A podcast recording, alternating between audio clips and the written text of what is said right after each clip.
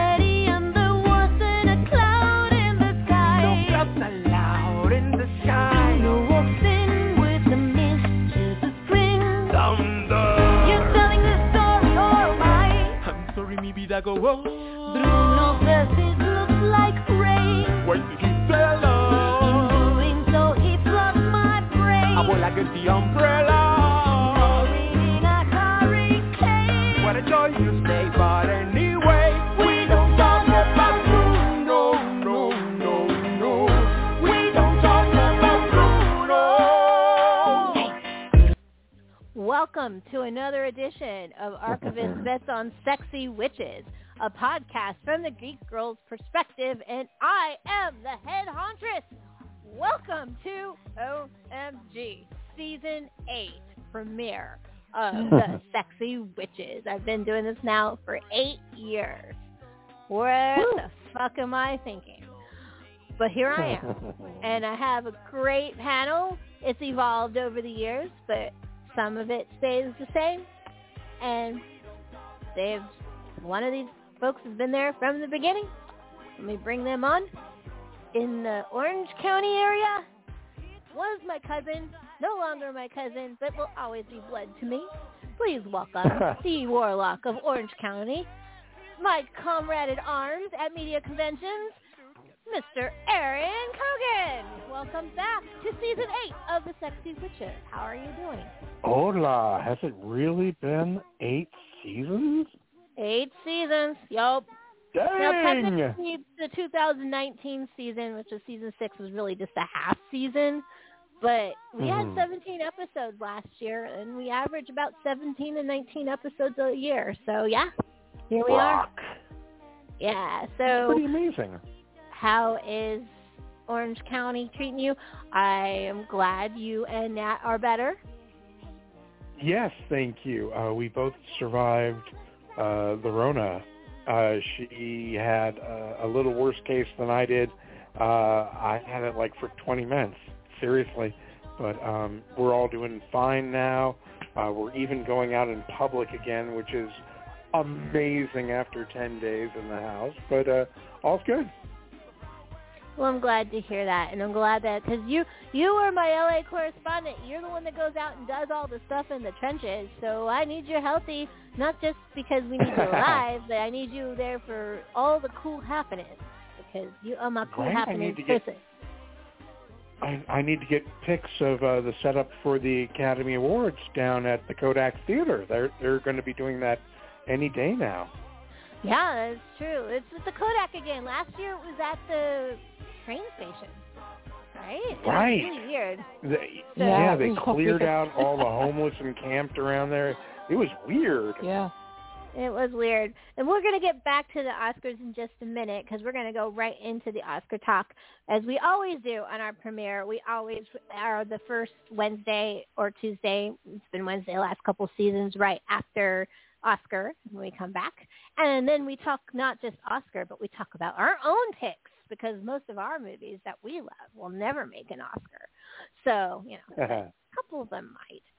I have, but I do have one Best Picture nominee in my top ten. So hey, what do you know? So we'll be right Nice. back, Mr. Cogan. I got to bring on two more sexy witches. Now, one that hasn't been quite as long on the air as uh, as Aaron has, but has been there for a very long time and has been my Madness co-host for many, many years. So this year I beat her. Yes, I beat them. I beat them. this is the first time ever I had actually done my own my own uh, contest. so I have already picked the Madness theme even. But before we get into that, that'll be later on this year. Where is Bring On now relocated to Los Angeles also down in LA. So you guys didn't meet last time you both were living there. So I think you and Aaron Right? absolutely have to hang up. We'll get there this time. You'll get there this time. Absolutely. Normally it's up in the Pacific Northwest or Nevada, but back in LA, here they are. And uh, please welcome back to the show my Enchantress of Nevermore, my sexy witch co-host and Madness conspiratory, Ravyn Jazper Hawke. How you doing? Woo! What's up, witches? I'm um, so glad. I'm.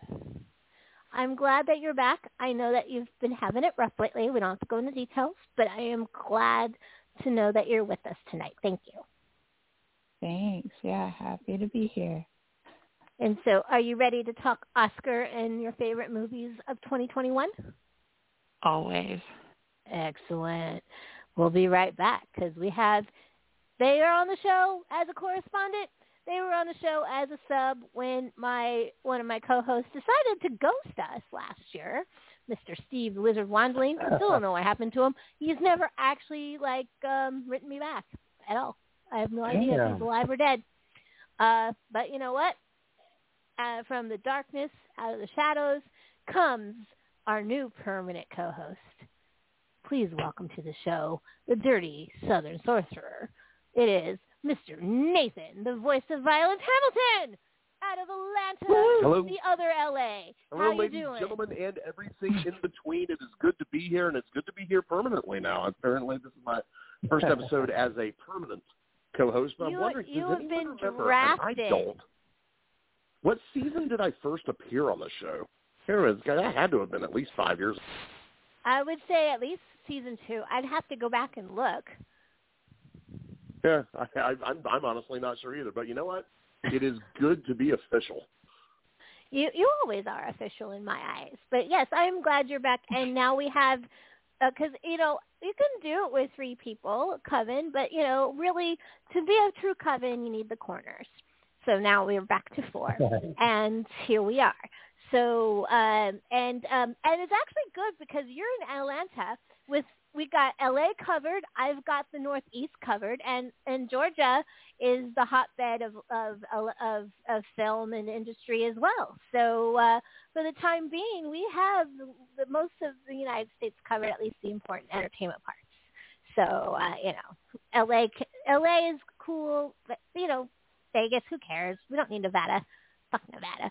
Um, you know, even Adele isn't going back to Nevada, and she got a lot of money to go there, and she's, you know, so hey, so we're gonna go right into Oscar talk because, as you know, we always start the premiere with the nominees for Oscar.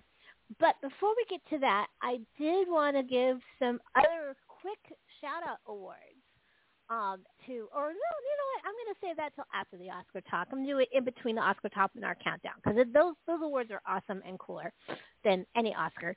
Um, but let's go ahead and talk about the Oscars. And I just played "We Don't Talk About Bruno" from Encanto, which is not nominated for an Oscar because, well, I wanted to lead off with Best Song, and the reason is it's really, really weird.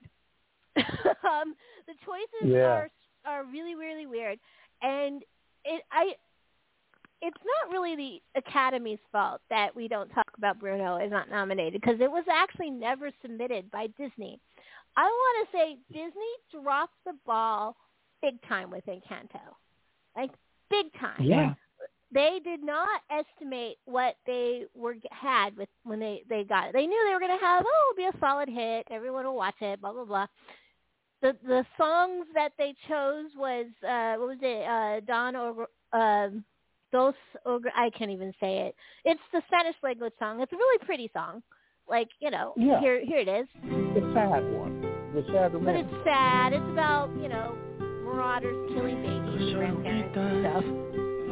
enamoradas I mean, it's really pretty, you pasan know. sus noches But is it y memorable? No, it's madrugadas. not. Now, I'm not saying I'm the biggest fan of We Don't Talk About Bruno, but not only did they drop the ball on on that song and not submit it, because it is the biggest hit Disney has had since Frozen, and Frozen didn't let it go. Didn't even go to number one. Mm-hmm. It beat So out um, uh, the song from Aladdin, which Yeah. previously held the record. yeah, it, it, I can show you the world. Yeah.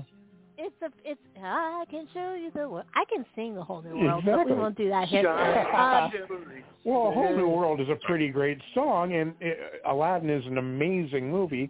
But like you said, they really didn't know what they had with Encanto. Um, for one thing, they didn't release it in theaters. It went straight to Disney Plus. Uh, while they've been playing around with other things going into theaters, but for me, the thing that they really messed up on is not understanding that everyone loves Luisa. Uh, they thought that's what I was Isabela, the princess, up. the perfect girl who can create flowers and all that. That's where they put all their money. That's where all the merch went. And everyone is going into Disneyland asking for Luisa stuff, which they do not have. And by the way, Luisa's song is probably the best in the whole movie. dropping the ball. They did not know what they had, Yep. and and um, they, they, you know, I have never ever would ever believe in my life, Aaron, that I would say this about Disney. Disney didn't know their audience, Well said. Yeah, you're right. and and the number one thing in any entertainment is knowing your audience, and they didn't, and they blew it. They the the the Luisa merchandise when they do have it sells like hotcakes and can't keep on the shelf. They thought everyone was going to Yep. love Isabela, the beautiful, Dis- more traditional Disney princess. You know, they didn't even put any money behind the main character Mirabel, right? The brave You and are smart one. A hundred percent correct. Yes. Um, and then we don't Well, talk about this is- Bruno. Whoa. This Go is the same company though that went into the 2019 holiday season without a single Baby Yoda thing on the shelf. So there is What? Yeah. Completely making the wrong call on what character. Although, although I, I will back up that one because um, John and Dave said we don't really want to spoil the surprise of the then unnamed Grogu, and so they were the ones saying hold off on the merch. So you can't a hundred percent blame Disney on that one, but still. It- I'm shocked Disney would overlook that amount of money and be like, okay, we'll keep it. yeah, no, I, I, it, it's it's actually the weirdest punt I have ever seen Disney do, um, and it's very very strange. But you know, I don't even know who. It, it actually makes the it wide open for best song. I have no idea who's gonna uh, win it, and maybe they'll win it by default just because it's the only Disney song on the list, or it's gonna go to Billy by um, Billie Eilish and uh, the. Uh, uh, uh, James Bond movie, No Uh, Time to Die. No time to die. Which That's is a the only other, song. like- it's quiet it's and the only other oh. memorable song on the list. I mean, does anybody Yeah. honestly know any of the songs from Power of the Dog? no, but No. I haven't seen it either. Now, Down to Joy is a nice Irish song by Van Morrison. That that might be good. I would still ultimately want to see that Lin Manuel Miranda song from Encanto win because I want him to get the EGOT. But you know, that's the only reason why I would want him to win. The rest of it, like, I mean, does anybody like King Richard even as a Best Picture nominee? It's kind of bizarre to me. Yeah. I mean, it was it was good, but not solid. Mhm. I don't know. It's like weird. Anyway, so let's let's go ahead And- and, I will throw out to Best Ravyn. Do you have you seen any of the Best Picture nominees this year? Um, I actually let's see. I've seen Dune. That's the That's only it. thing. I haven't actually seen Yeah. Dune. How is Dune? Pretty Um, I enjoyed it. It's it's different. I mean, I, I'll be talking about it later, maybe. Ooh. okay, so we won't get too deep into it. Um, I've seen in its entirety. I uh, three songs, three movies on the list. Uh, Nightmare Alley, Power of the Dog, and West Side Story. Those are the ones that um and one of them, oh, four actually. I saw Don't Look Up also. Uh, so uh, King Richard I saw part of, but actually haven't finished it. Um, I need to go back. Um, I I have mixed feelings about Power of the Dog, and someone goes, "Did you understand symbolism?" I'm like, "Yes." like I've seen a lot of Jane Campion. You know, you want to go see a good Jane Campion movie? Go watch Sweetie you know, one of her earlier films. You know, she she's she's got an edge to her, but you know, I I thought it was like it to me, and it got all the nominations for acting too. And I don't want to take anything away from Cumberbatch and uh, and uh, you know Kirsten Dunst, and th- those are good, good actors and everything. But it felt like a bunch of people. Uh, let's like dress down in a western and stare into the sun all day. That's what the movie What's wrong Did with someone that? seriously try to mansplain symbolism to you? Yes. It was Oren Good too. I was so annoyed. I was like, "Yes, Oren. I I understood the symbolism and the anthrax and the whole bit. I get it. I get it. I get it." Um, you know, but you know, I, I don't know why it's getting quite the love that it's getting. It's good. It's amazing. I actually don't think there's any amazing songs like the list except Save One, which may be on my top ten. We'll talk about that later. Um, but is there and Don't Look Up was pretty good. I actually really liked Don't Look Up. I don't think it's best picture material, uh, but it was a very fun movie, and I like biting satire. Um, like like Mhm. Mr. Hamilton said, it might be a bit too on the nose. Uh, but then again, you know, someone reminded me that people uh, make use the phrase "avoid everything like the plague," but clearly we haven't. So, you know, uh, it, as, let me ask you all. We'll start with Nathan because he's he probably hasn't seen any of these films on this list. Um, is there any film What are you trying want? to imply here? Uh, well, I, I do want to see Belfast. I actually really, really the cast Yeah, me too. looks- is amazing. I love anything with Ciaran Hinds in it. Is like, yeah, I want to see it. Is there right is there any films on this list? I don't even know what Coda is. Um, is there a film on this list you think you would like to win? Um, Nightmare Alley is the only one on here that I intend to watch, so I'll probably go for Mhm. Nightmare Alley was a solid movie. I thought it was well crafted, well acted. It's gorgeous. I think it should definitely win production. Um, but I don't have a love for it that other people do. Like some people really love this movie. I it's a good movie. Mhm. I It's a do. good movie. It's a good movie. Oh, you do. It might be on my list. It might be on your list. yeah, we don't want to talk about it if it's on your list too much, but it, it um I felt I didn't I felt like it was well crafted but it didn't capture my soul. Now what I thought was really funny is I kept watching it going, I know this story. I can predict the story. Why am I predicting these twists? Hmm. Why? You know, have I watched too many movies? Yes, yes I have. But then I realized, oh, wait a minute, it's a remake, and I am positive my Yeah. parents showed it to me when I was a kid because my parents were huge fans of that era of movies. Like they gave me every Basil Rathbone film possible and Tyrone Power film possible. So I, at that point, I have to think I've seen it. So Ravyn, did you see Nightmare Alley? No, I haven't seen it yet. Okay, it's on. I've seen the original. Yeah, it's on Hulu now, so um everybody can see it. It, it And dropped on HBO Max Plus. and yeah. I don't have If you don't HBO. HBO Max. I, I have nothing anymore. I lost it all. in We're gonna plague. we're gonna have to get you codes. We're gonna have to get you codes. So, um, like I said, I think Nightmare Alley should get production design. I did think it was some of the coolest production design I've seen. I mean, West Side Story too, for that matter. Uh, but like Mhm. what I love about movies, and Tim, I was telling Nathan this, and Tim Burton does it too. When there's a carnival in a movie, they always have a fun house or a or a pretzel car, dry, dark ride, which of course you know like. There's at least three of us that are obsessed with dark rides in this panel. Um, and it's always the coolest dark ride that would never exist. Mhm. like what it's what it's what Guillermo del Toro wished dark rides look like, right? It's Sure. from that era. so Tim Burton does it too. Like it, it, it's never a Yeah. really true dark ride, you know. But the eyeballs were cool, and I love eyeballs. Yeah. So eh, that was cool. So, uh, is, is there any dark horses on this list that you think might up be an upset win, like maybe the tragedy of Macbeth? I'd be shocked. Mm-hmm. I mean, I'm not actually sure which one's going to win. Which one of the don't least people seen?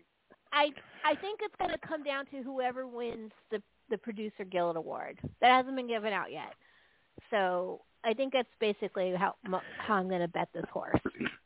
Usually the BAFTAs are such a good yardstick for where they're going, but you know Gaga didn't even get a nomination after winning uh, uh, the British Film Awards.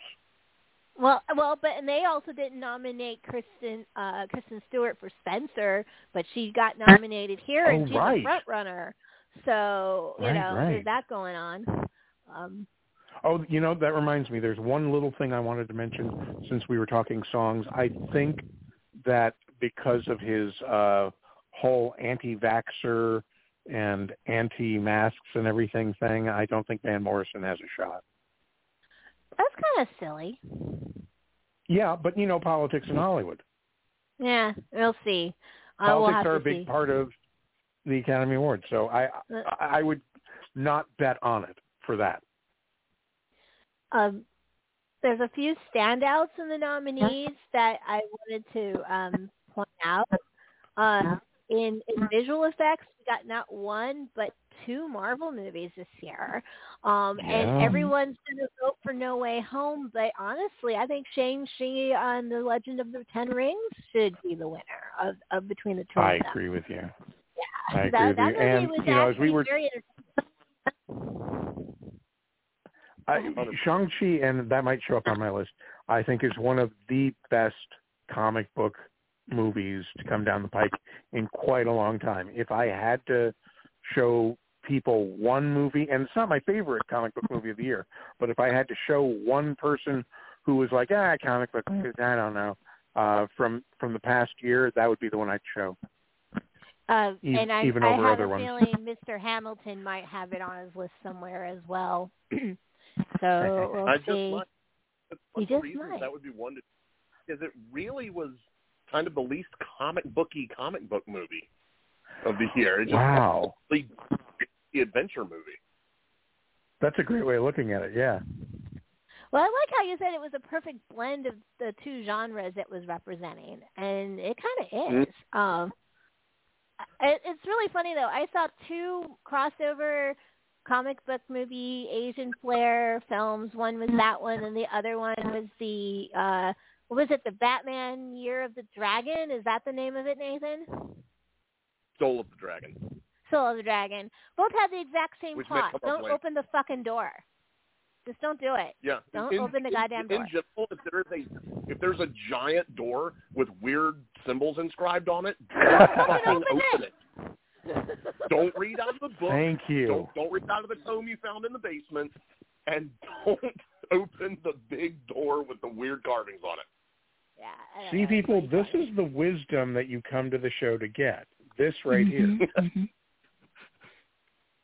Um, okay, so Yeah, anything else we want to talk about on on the Oscars? Um, costumes. I do want to talk about costumes, real brief. First of all, I was really shocked that Coming to America 2 did not get costume nomination. It got makeup and hairstyling, which it well deserved, but it's not a great movie. But the one thing that does stand out is the costume design in that film, and I was really surprised to, it, it did not get that. Um, Hmm. but Gucci, Gucci got both, which it should. Of um, course. it had to, right? Um, Yep. I I was also very pleased to see Cruella on costume design, even though it wasn't my favorite film of the year. It did have some glam going on. it was that was awesome. So I, I and actually for a kids film, it was probably my favorite kids film of the year. Um, it would it, it I would be in my top brilliant. It would be in my top 20. Um, it would have ma- it actually almost made my list. Uh, it would have been pretty high up. So uh, uh, I'm a little upset that Cyrano de Bergerac doesn't come out for another two weeks. I really want to see it. Um, it was Mm. also up for costume design. And the Dinklage as Cyrano is such a brilliant casting choice. I really, really want to see it. uh, and of course Dune would get costume design. But um, I I'm thinking really Dune is going to win. I, it might, it might. I, I'm really happy that this year it's not just three, because the last few years, costume and makeup have only been three candidates, uh, and I think visual Oh, wow. definitely had three one year, um, and so I'm really glad. Um, I did want to think that the the, the tightest um, category of the year, the one with the most quality and probably going to be the hardest choice, like if I had a, had to pick one, I don't know who I would pick, even if I don't love the movies. All of them were gorgeous. The cinematography, cinematography what I this year going to say. Yeah. was stellar. Yes, Ravyn. No, that's exactly what I was going to say. Yeah. Well, go ahead. Say more. That's the hardest category. It's insane. Uh, yeah. I mean, Mm. now as as a fan of Janusz Kam- Kaminski, I I I always want them to win. Uh, but I mean, really, seriously, the tragedy of Macbeth is gorgeous. Power of the Dog, I can't really complain about cinematography. I just think that they stare into the sun too much. Um, Nightmare Alley is just beautiful. Like it's that Art Yep. Deco-y, perfect blend of the Art Deco and Carney imagery is just so cool. And of course, Dune is Dune, right? you can't go wrong with the giant with the giant worms, right? So, hey, um, Jade Cargill Nathan is actually uh, defending her title on TBS for a change. Oh my God. Amazing. I know, right? We've been making a joke because she's always defending her title on um TNT, even though she has a TBS title, which is like backwards. So anyway, TNT title on TBS. So and she's not holding it with the H upside down anymore. That's good. Uh, she holds it the one way. I wanna- like it says house. Oscar call out right here. Um, Uh-huh.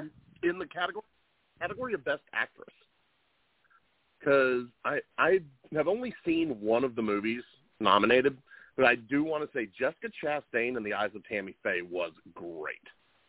I haven't Mhm. seen the eyes of Tammy Faye yet, though. I really, really want to actually. So I've had to Um, like my fa- my family knew the Bakkers back in the day. So I I've met Tammy Faye. Oh wow. she- that's right. oh yeah. And she Oh no. was the- hey, I'm I'm I'm a preacher's kid, and we knew some famous preachers, and I, he, his resort, uh, New Heritage USA, I have stayed there, all of that shit. But Wow. He was scarily accurate in that movie. Hmm.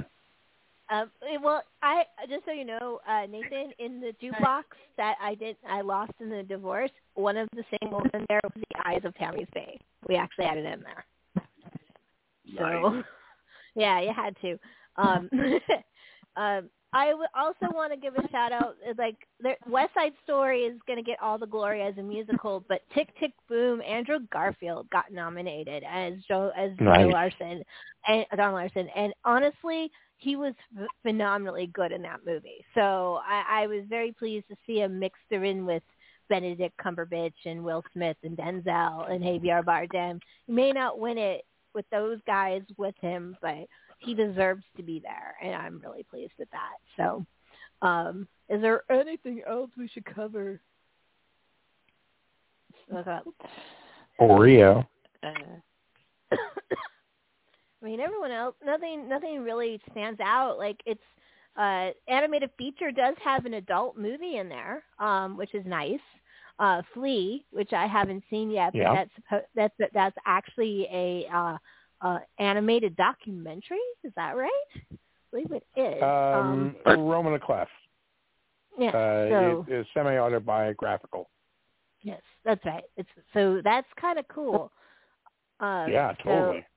uh, and so- it's uh, uh, LGBT uh, themes too, which you know, again, uh, yay for animation covering everything as it should. Love that.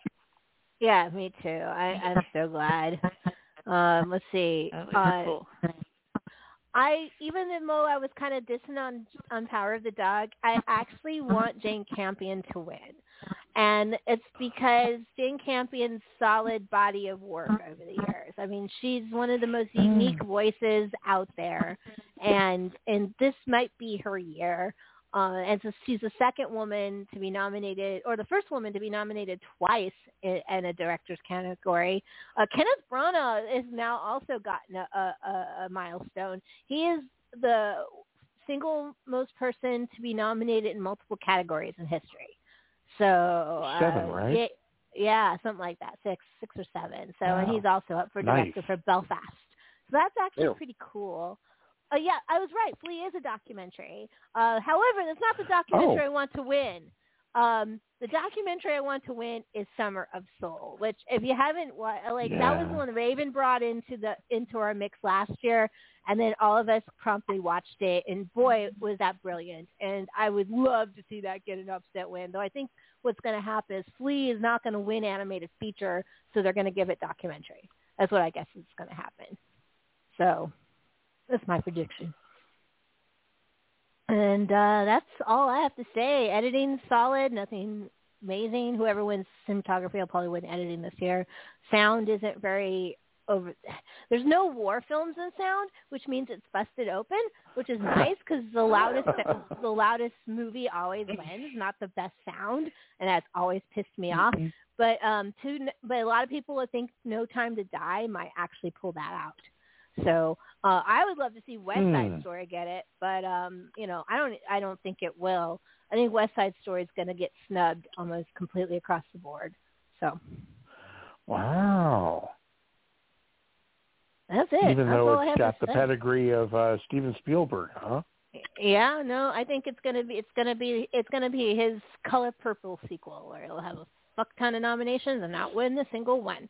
So uh, that's how I feel. Huh. Actually, I won't say that. I think Ariana, Ariana DeBose may have an upset win in supporting actress because it just because it would be cool to see her get the award from uh, Rita, who you know is going to give that award out, right? so. Uh, so that would be cool. I mean, they've been giving each, they've been like interviewing each other for the entire year, right? So that has been kind of cool. Um, anyway, that's it. We talked about West Side Story in its own episode. If you want to go back to the very last episode of season seven, we left the show with West Side Story. And West Side Story bombed in the box office, but it actually isn't really a bomb. It had legs. It's still in the theaters. It's still making money. So I I have a feeling that it's one of those films that's going to make its money back. It's just going to take a time. So, um, anyway, that's all I have to say about the Oscars because honestly, I need to see more of them. I need to see Dune. I like tried to see Dune and I went to HBO Max and it was gone already. And I was like, what happened? Yeah. so But now that it's been it- nominated, it'll be back in the theaters and uh, seeing it on the big screen with IMAX and all that nonsense is really the way to go. Um, it was playing at the Udvar Hazy, the the Air and Space Museum, and I didn't get to go see it there. I'm hoping it replays there again because I would I would drive there to see it. So, um, you know, they have they have one of those true uh, true IMAXs. Last time I saw a movie at the IMAX, like a fictional movie, I saw um, Star Wars the the first one, the first of the three new ones Oh wow! with Force Awakens. Is that the right? yeah. so, yeah, I saw Force Awakens there, but uh, so um, I do want before we move onwards to our own choices for film. Um, I wanted to talk about a couple of nominations that are outside the box. Um, first of all, GLAAD every year always gives out award nominations for best television and film that has positive images of LGBTQ plus. I, I I hate to say it, I, there's too many letters. I get them confused after a while. I liked it when everyone was queer. Queer is a great word, but um, um, it's just easy to remember. I just stop but, at Q and add the plus sign. Yeah, my, my daughter, she can just say it like, you know, and I'm. But anyway, uh, but I wanted to give a shout out that Chucky, the TV, horror TV show, Chucky got nominated for a GLAAD award because of its Yeah. positive imagery and healthy, healthy, uh, healthy relationships. And I thought that was kind of cool, right? You know, Yeah. you know, no, no one would expect Chucky to be that, but there you go. So congratulations, and a little shout out to my peeps and myself a little bit. Um, the stylist was nominated for best first feature for a chainsaw. So that's basically the horror equivalent of the Oscars. So please go vote if you're listening to this and have not done that yet. Stylist. So shout out to Jill who just had a birthday. Happy birthday. Uh, and uh, eh, that is just the coolest. I'm hoping to get the Rondo. They haven't announced the Rondos yet. So that would be like even cooler if I got a Rondo and a Chainsaw nomination. So fingers crossed on that. Is there any other Yeah. like awards that you've heard nominees or wins that you would like to? Because I mean, I didn't even pay attention to the Golden Globes this year. 'Cause I didn't even they didn't even show them this year. so um, so I don't even know what happened on that. Um, yeah, me I think- neither. uh, which is so weird because that's that's usually the one where everyone goes gets drunk and parties, right? And this year Right, they like you can't do that, so they broke the the Golden Globes. So um, the Razzies came out. Um, yes. there was one cool thing. Was it Bruce Willis was nominated eight Yes. times for the same category? Yes. He has his own category this year. so awesome. I didn't know I there had, was that I many had movies just this year. I had I had just like two or three weeks before uh, passed along something that I'd read online. Um, someone had made a joke that Bruce Willis movie posters and video covers look like movies by the character in Scott Pilgrim uh, versus the World, the uh, action movie star, and they really fucking do. It's fucking hilarious. Pretty good skate skater, now pretty good movie star, and uh, yeah, that's Bruce Willis's uh, current oeuvre. Wow. That's pretty funny. Um, it's kind of weird though to have Razzies in a, in the last couple of years because I mean nobody's seen any of the movies, and so you know Razzies is not when when when there's not enough films to come out, you really can't Razzie something because I honestly I Diana think the musical. That- Diana's musical. I don't know that movie. that's all I'm gonna say. Uh, okay, now I'm curious. What is Diana the musical? Should I watch it? Uh, it's supposed to be very Kind bad, of, and you it's up should. for yeah. Diana the musical Kind is of. exactly what you're thinking. it it's Diana Spencer. Yes, No. Diana, Yeah. Princess of Wales. Wow. It's on Oh, yeah. Netflix right Yeah. now. Oh my god, I'm gonna have to watch that. Why are you I watched- making her do that though? It's all musicals. I have to watch all musicals. I, I, I know, I do too, Oh my but god. don't. Don't. Just don't. Don't. Don't watch the musical. Come on, you're curious. You know you are. Oh yeah, no, I totally am. I would watch that shit in a heartbeat. Oh my god. Work so- my medicine, work. Oh my god. Um I I I want to get it like I don't know if I'm going to be able to do it by the time I get back cuz I'm actually going out to Atlanta with the evil genius to a wedding who the dirty sorcerer of the south is actually officiating. Um and Nice. yeah, The um preacher. but yeah, so I was going to say that up in New York right now, you can get buy one get one tickets for the Book of Mormon. Nice. Ooh. Yeah, right. Um, I've already seen it twice, but the evil genius really, really wants to see it. So, and she's old enough now. So, you know, they're they're thirteen, so or twelve, so they'll be thirteen this year. So, it wasn't like I was playing it to them when they were babies. Maybe that's why she's so evil now. Uh, you know, um, Exactly. Good so, job. it, yeah, well, I'm proud like how evil she is because she takes after her mom. So. Are, are we going to mention their uh, their theatrical thing? Yeah, we should. Um, um, I don't, Ravyn. I don't know if you heard, but um, my Evil Genius and I have been working our asses off. Um, Annie was our little local community the- children's community theater, a really nice one.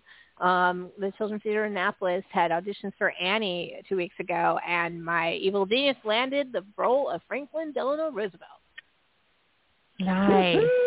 out of 200 kids. Yeah. Ooh, doggy. Yeah. So shout out. Really Here's to the Evil Genius. No doubt. Cheers. That's Right awesome. on. And she doesn't Yeah, even have so- to walk. Like you get your own No. ride everywhere. That's awesome. That's what she said. Oh my gosh, she's You're like, like the I get to diva. ride around in a wheelchair, and I'm like, and you get to wear a pinstripe suit. And she's like, oh yeah. So do we do we tell them break a leg before they go on or what? I mean, I, I know. feel all I- kinds of I- conflicted. We've been saying that since you posted that. We don't know. Like, is it appropriate? I'm still thinking it. I mean, it is. I mean, he Well, didn't break his leg. incorrect, yo. Inappropriate. I, I thought it was pretty funny. Unpatriotic. Oh my god! No, I'm so I'm very proud. Awesome. Uh, it, it's it's the first two. Uh, the Evil Genius had auditioned to, for, for four times at that theater, and this is the first time they landed something. So uh, yeah, so it's a big break for them, and they're all excited. Uh, and they're like, "Well, now I'm gonna have to, you know, be a child actor." I'm like, "That means we have to get you a headshot." Great, that's Yeah. more money. I'm broke. I can't afford it. He's Oh, broke to man, be a that's show biz mom. Yep. All right. Before yes. we You gotta be a stage stage for mom. Stage. I'm I'm an excellent stage mom. Uh, so uh, on. I have no issues with that at all. Before we go on to our countdown, let's take a break from movies for a second because it is 2022 and talk about the two breakout TV series of the season so far. One concluded today, as we know. Mm. Fuck yeah.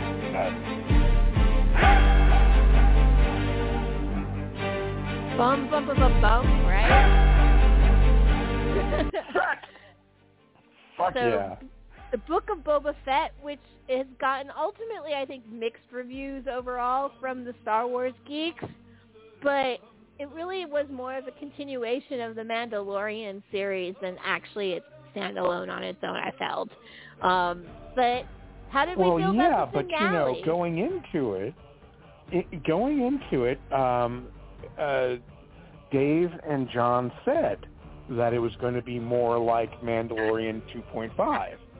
So I'm totally cool with Mandalorian having basically two episodes out of the series. Um, it still fucking kicked ass. I, I mean, any amount of Boba Fett is, is good as far as I'm concerned. But then on top of that, we we expanded the characters so much more. We touched on shit from Boba as a kid in the animated Clone Wars. Uh, we brought in some amazing motherfucking guest stars, uh, characters. We had some really nice performances. Uh, uh, I, I have no complaints whatso freaking ever. I'm I'm gonna.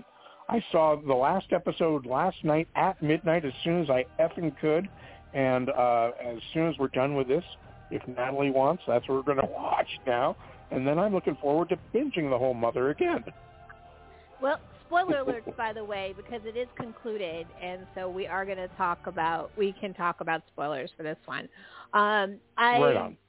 I had some mixed feelings about it. I I didn't have the love for it that I did for the second season of Mandalorian, which I thought was absolutely brilliant. Uh, but it is season one, and um, the only real complaint I had from it ultimately is I didn't really feel the Vespa gang very much.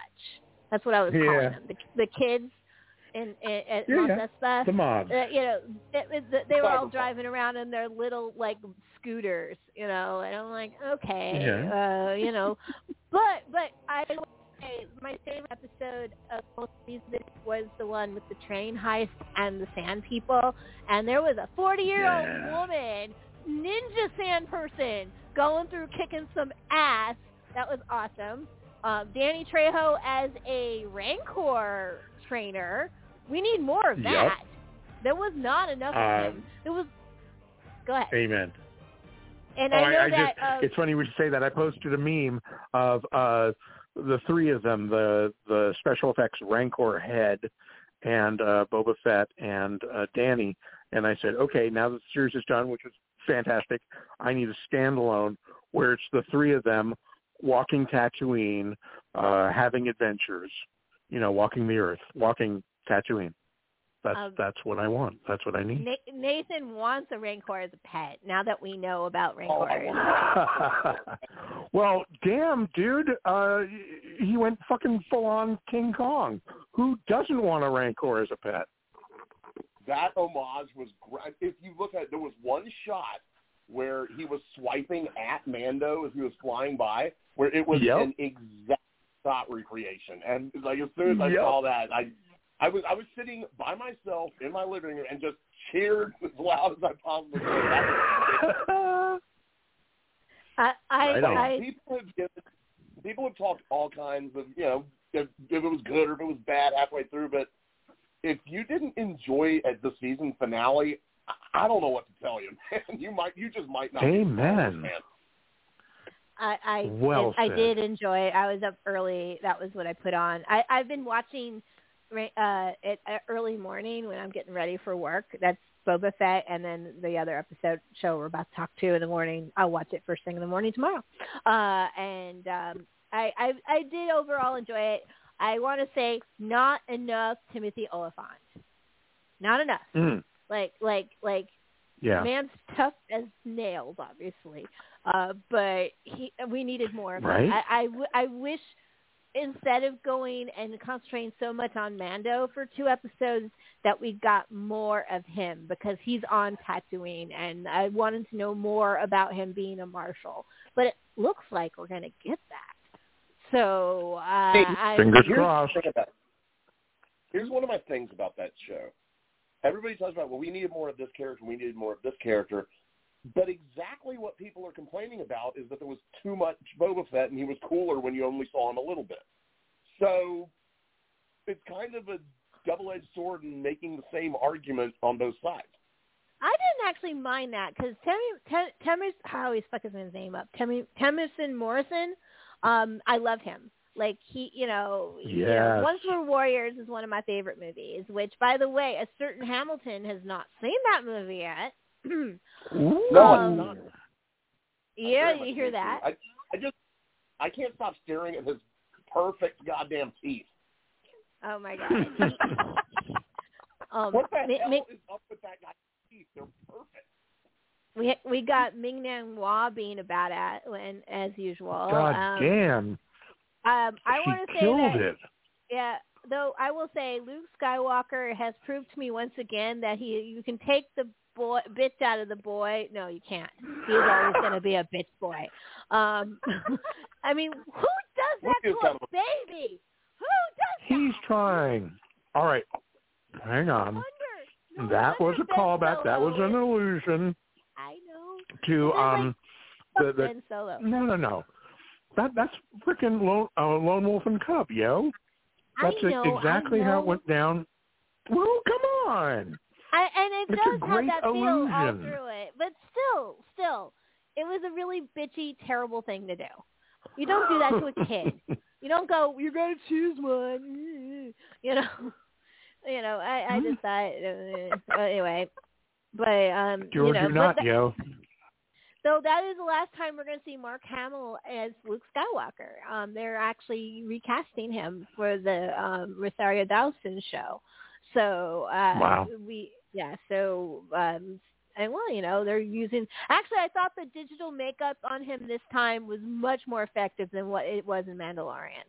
So Yes. they, they've really improved, and that that it, it was very convincing this time. I, I I was very pleased with it. I thought I, I felt like Agreed. we were looking at Luke Skywalker, huh? I thought Cad Bane had a more expressive face. Well, expressive is one thing. It just it looked like him. The other one, at the end of Mando, you could tell that it didn't. That it was the the CG was just not as convincing this time. At least, It I didn't mapped feel- on. I, yeah, I didn't feel taken out of it looking at him like I did last time. Though I liked Cad Bane. He looked just like um, Lee Van Cleef. That's what I Mhm. Angel eyes, absolutely. Yeah, Yep. Looks just at it. And I I love the imagery. And the one thing I do love about the Mando Boba Fett shows is not the shows themselves, is the the, the they show the production stills at the end, which are just as good as the TV show. Oh. I mean, they're so gorgeous, Oh. right? Um, you know, I and need course, uh, the art of the Book of Boba Fett, and I need the art of the Mandalorian, big fat table books, coffee table books. We we have Jon need- Favreau, but we had Robert we had Robert Rodriguez directing episodes in that Boba Fett Yeah. great. Mm-hmm. and his dog old enough to direct. Oh my god! Like, do you feel old? I do. Um, so uh, he she had an episode, uh, you know, and then uh, John uh, was it Bryce Howard? What's her name? She she did the the Mandalorian the Mandalorian standalone episode. Oh, episode. God. You know, and every so all, every fanboy is going, please let her take a Star Wars movie, please, please, please. Yeah, because Thank God first everyone was like, back. "She's awful. She's a terrible director." Now they're like, "Oh, we stand corrected." So you know. so I, I we'll see. I, I actually feel like the, the the the the Star Wars series are unlike the Marvel ones, which kind of stand on their own as as standalone uh, series. They're really more of a larger, like bigger picture, more like what the Marvel movies are in the theaters. So it's kind of Hmm. interesting that way. Um, though I think Hawkeye overall was my favorite of of the recent uh, Disney, uh, Marvel, Star Wars stuff.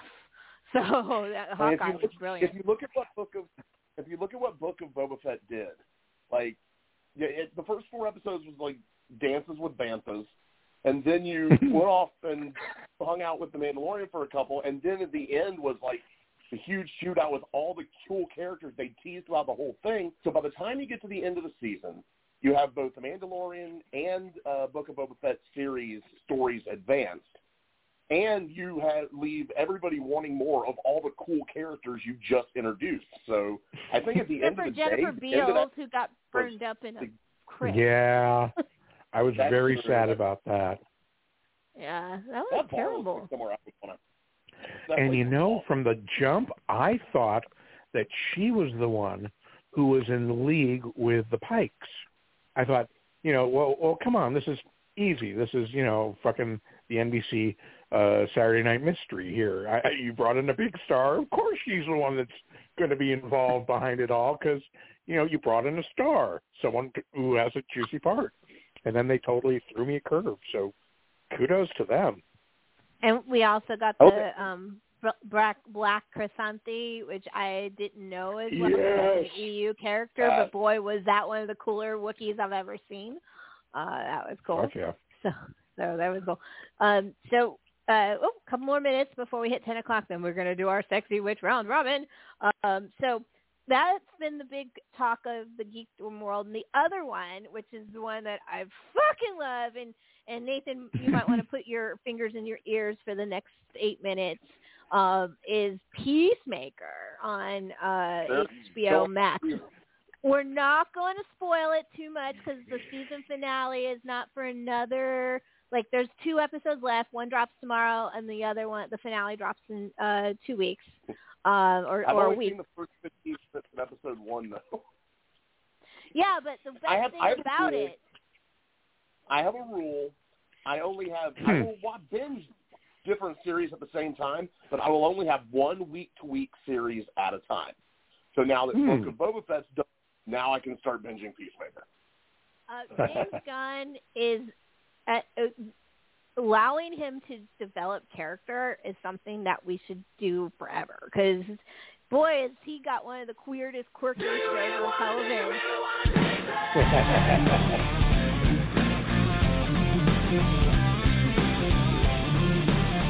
And he deliberately chose this song, Do You Want to Taste It by Wigwam, to, he said, so people would no longer skip the intros. And it works. Everyone watches the intro. I, every once in a while, just turn on the intro to Peacemaker. Just I, I, it makes me happy. And the, the and you see, I, I don't like to admit to it, but there I did go through a hair metal phase when I was a teenager. You gotta realize I was a teenager What? in the 80s. Yeah, me, never. Whoa. So so a lot of these songs are like, oh my god, I forgot about that song. Oh my god, I forgot about that song. Like Okay, okay, then you're the person that I need to talk to because I need to ask someone, what the fuck does throw the dog the invisible bone mean? Oh, it, it Help me out here. About sex, dude. Figure it out. All those songs are about sex. The dog? We're Uh, talking. Okay, okay, now it makes sense, I guess. But why is the bone invisible? I I don't know. It's really tiny, I guess. I don't know. See, you know, uh, one, I- one, one Because you're question gives you an answer, which gives you another question. It's deep like that. they're referring- to the bone of John Cena, and you can't see him anyway. well First of all- done. well done. I, I I will say I'm not a huge John Cena fan, but boy is he perfectly cast in this. Um and Yeah, seriously. everything about it has been fun. I mean, you want to talk about deep dive the DC comic realm? Oh my God, so much of it's deep dive. Um, you know, I love that James Gunn does that. We'll talk about it more on the countdown. Uh, you know, he, he Mhm. looks for the most obscure characters and just like says, "We're going to write about this person." you know, so that's awesome. Oh, the thing I like Um, about Peacemaker, the series, is that James Gunn has taken a protagonist and given him a, a really fucked up relationship with his father. That's that's something new for him. That's that's something he should really uh, really explore some more with, You know, an explore that. eclectic soundtrack. That's, you know, It's rather terrifying. We can talk about it here 'cause Oh, people yeah. don't know it, but it's actually rather unnerving. Um, and, and uh, there's but there's just so much good about this, and and I, as a minor spoiler, in episode one, John Cena is looking through her her her vinyl collection goes, you know, the '80s, the hair metal, when men weren't afraid to be women. You know, so brilliant. Um, so highly recommend. I, I mean, honestly, you can't really go wrong with whatever you choose. If you want to choose uh, Peacemaker or you want to watch Boba Fett, you're going to be entertained, and that's what matters. But ultimately, I would think I, I'm absolutely in love with Peacemaker, and I can't wait to see how this pans out. And it's already been renewed for another season, so uh, you know, let's see what happens and uh, fingers crossed. So, do we have any final things we want to talk about before we start talking about the 2021 movies? Or You, anything? bar- you barely mentioned the Hawkeye. You barely mentioned the Hawkeye series. That was a great series. I fucking loved it. It was my favorite Marvel series to date. I, I liked it more than Loki even. Uh, so, um, Yeah, I didn't think Loki was their strongest, but I really thought WandaVision was the the strongest of the three series this past year. Uh, Loki's so much fun, as Natalie just said, and uh, Hawkeye was hella fun and some really nice performances. Um, and I I can't wait to see where they go with it. But WandaVision was really something special. I, I really like how though um, they are now bringing uh, Dare like because of Hawkeye, Daredevil got a second look on Netflix, and now it's been brought Mhm. in as canon. So I'm really hoping Jessica Jones was brought in as canon as well. You know, I, I would like to see God, some of those characters awesome. come on into the Marvel universe. Okay. In the gay, okay, you know, except for the Iron Fist guy. He's, uh, yeah, but Mhm. But but uh, yeah, no. Um, but that's I actually wasn't talking about it because it was tw- I consider that a 2021 episode because I didn't know when I watched it that it was a Christmas show, and I was like I binged it during Christmas, so I was like, yay, this is a Christmas thing. So it made me happy. I even think I mentioned it on our Christmas episode. So uh, uh, so that's it. So I'm done talking about Oscars and and Star Wars, but not completely about DC. Um, let's move on to movies, the best of 2021. Um, now, these are Yeah. not necessarily our the best movies that we saw, but these will be the best movies that we took near and dear to our hearts, usually. And usually there aren't. You know, there's usually not movies that will be nominated for Oscars. So, the, um, Parasite was my number two film that year, and it won Best Picture. Uh, so you know, it, it can happen. Uh, the rules of a sexy witch round robin, for people that don't know, is that we have all created a top ten. Now we're not going to read the whole top ten.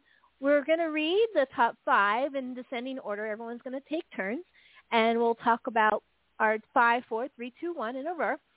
We're allowed two ties and two honorable mentions.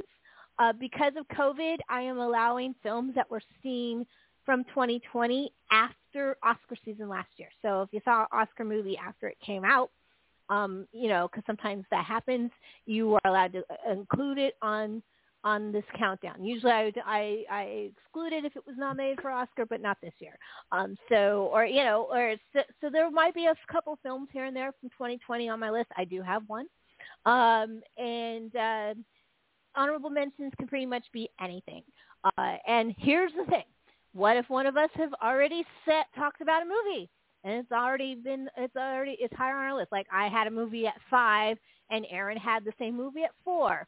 He's allowed to go to the lower part of his list and pick one of those movies or one of the honorable mentions and talk about that instead. So let's see. I think this year I'm going to start with Raven. Raven, we're gonna do this by we're gonna do this by uh, Raven and then Aaron and then Nathan and then me.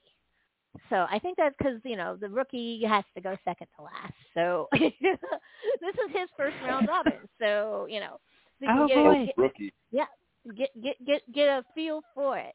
So and Raven and Aaron, I know know how to do this pretty well at this point. So are we ready for this?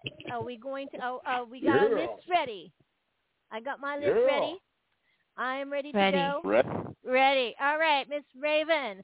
Best films of 2021, starting with number five. Remember, you're allowed two ties. Number five. Number five.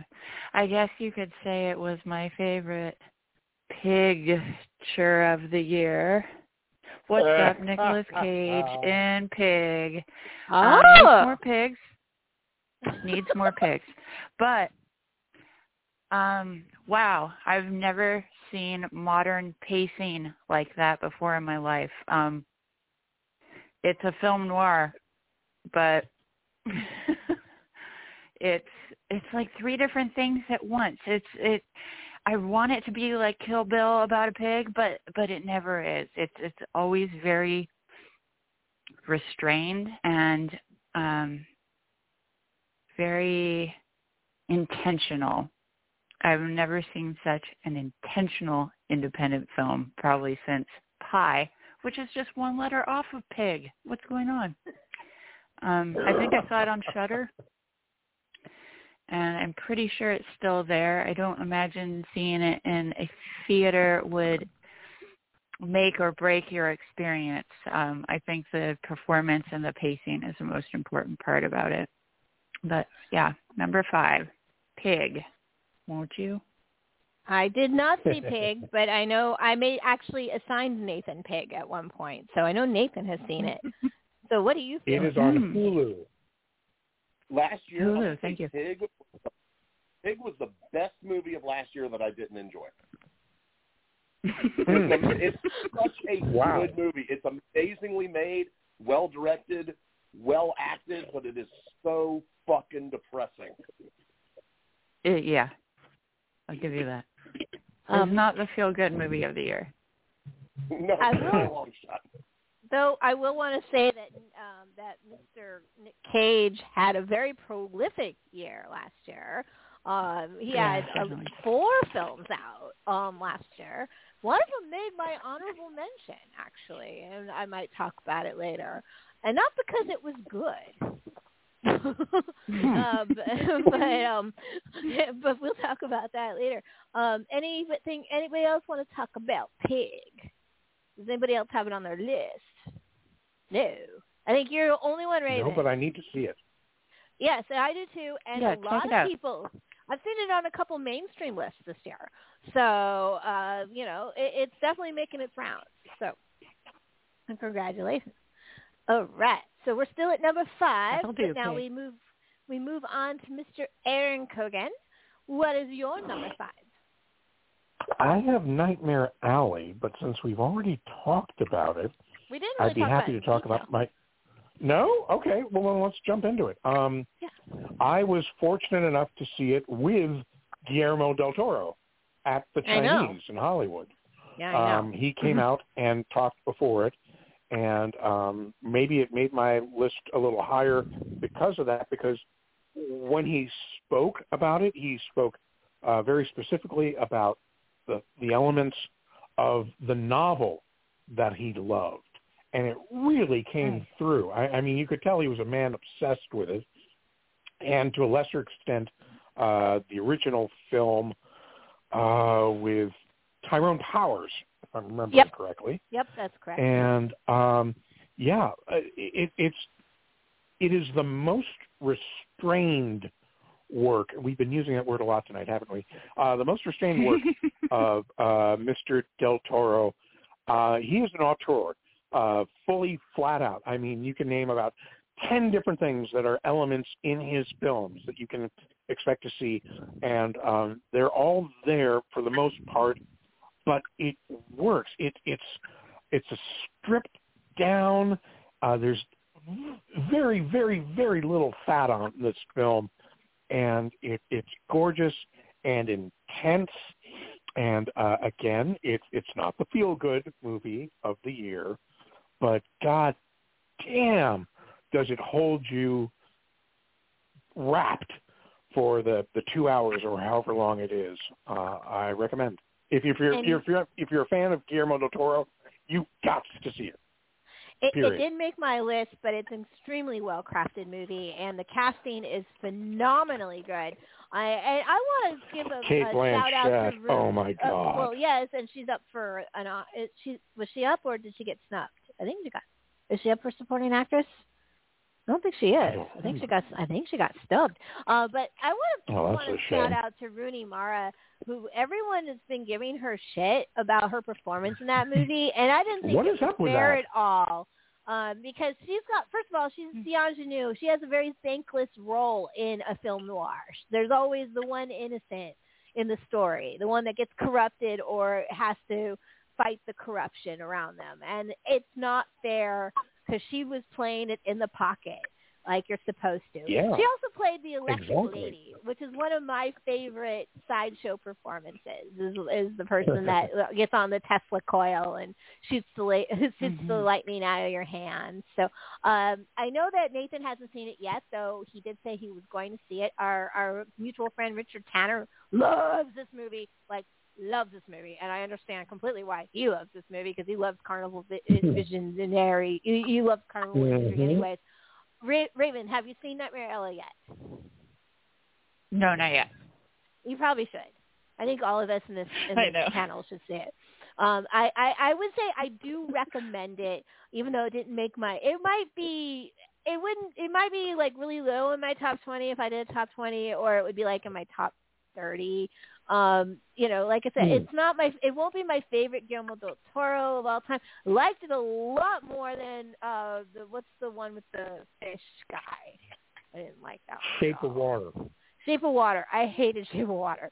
So, um, you know, so it's definitely better than that. I know people are like, "What?" I'm like, "Yeah, I didn't like that movie at all." Um, Yeah, Uh, this but, is uh, way more focused than Shape of Water. Yeah, it, it's it's it's not a, it's not a story to tell. Um, I love carny imagery anyway, so it, I'm gonna always lean towards that a little bit. Like I said, it has the coolest fun house that would never exist in it. Um, Amen. so um, it also talks about one of uh, geeks, like what a real geek Yeah. is. So, and that's cool. Like you don't get that very often. So there's that going on. well, the title of the movie is actually a reference to that. yeah. So, um, and even Where- where Bradley get Cooper is good. So Yep, I agree. I, I'm usually not a huge fan of. Um, and speaking of which, um, an unsung person in the cast, Toni Collette. uh, Like she's in Yes. like a very small but significant role in that. I mean, the casting. William Dafoe's in it. I mean, really, Oh. You, you you cannot get go wrong with this cast. This cast is just Again, incredibly good. he got Guillermo del Toro got a. I hate to use that word again, but here we go. A restrained performance out of Willem Dafoe. Willem Dafoe is the least crazy character in a movie.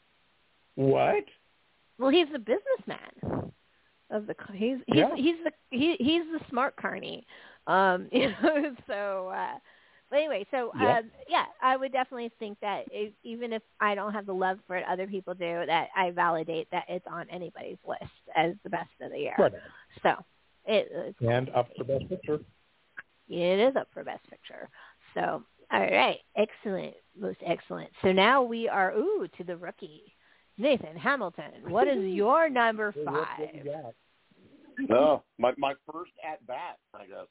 Mhm. My uh, Yep. my number five is actually the most recent movie I watched off of uh, from last year. It was on my list of movies I wanted to catch up with, and it's a movie called Censor.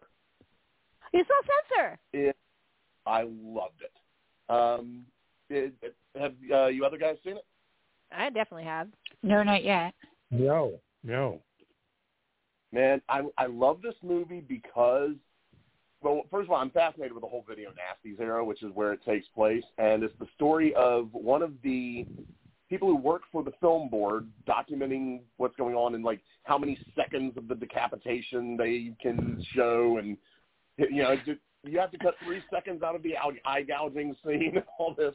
The beginning of it is very much a fun game of spot the reference for horror fans of that era because they give movies fictional names, but describe real scenes that got cut out of movies. So you kind of got to figure out Hmm. what movie they're making to without knowing the name of it.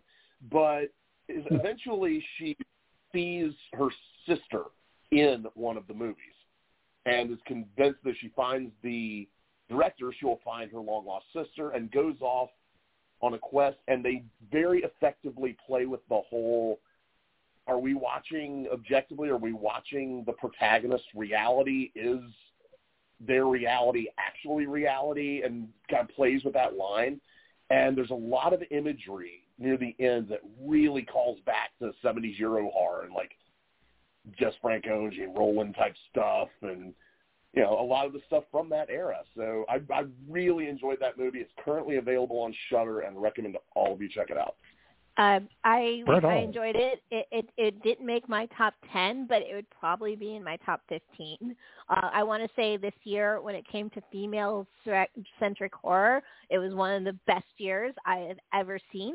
Um, there's been several movies this year, not just The Stylist, but you know, Censor. Um, there's a couple others on my list that I wanted. I'm going to probably end up talking about. Uh, but there was also The Power this year um, and of course uh, uh, Invisible Man, even though it was from the year before, I didn't see it. I saw it at the same time I saw Censor, and or I know I actually know I saw Censor in in the Earth back to back, and I don't want it because it's on my list. Um, but um, the Hmm. Censor is very interesting. First of all, it plays with two of my favorite tropes. Um, the main character that has a tragedy in the past which is always a great beginning for any horror film. It's that even even though it does play into the story, um, it, it doesn't define the story usually. In this case, you also have unreliable narrator, um, and so the combination are of the fun. two. Yeah, so you have that going on, and on top of it, you have the video nasty era going in the backdrop in Britain. Uh, so it, it, it's it's a very unusual film, and you and it's it's actually pretty straight. I would say Nathan, it's pretty straightforward in the first forty minutes, but the last forty minutes is completely off the rails. Yeah, it goes totally off the rails in the best possible way. Yeah.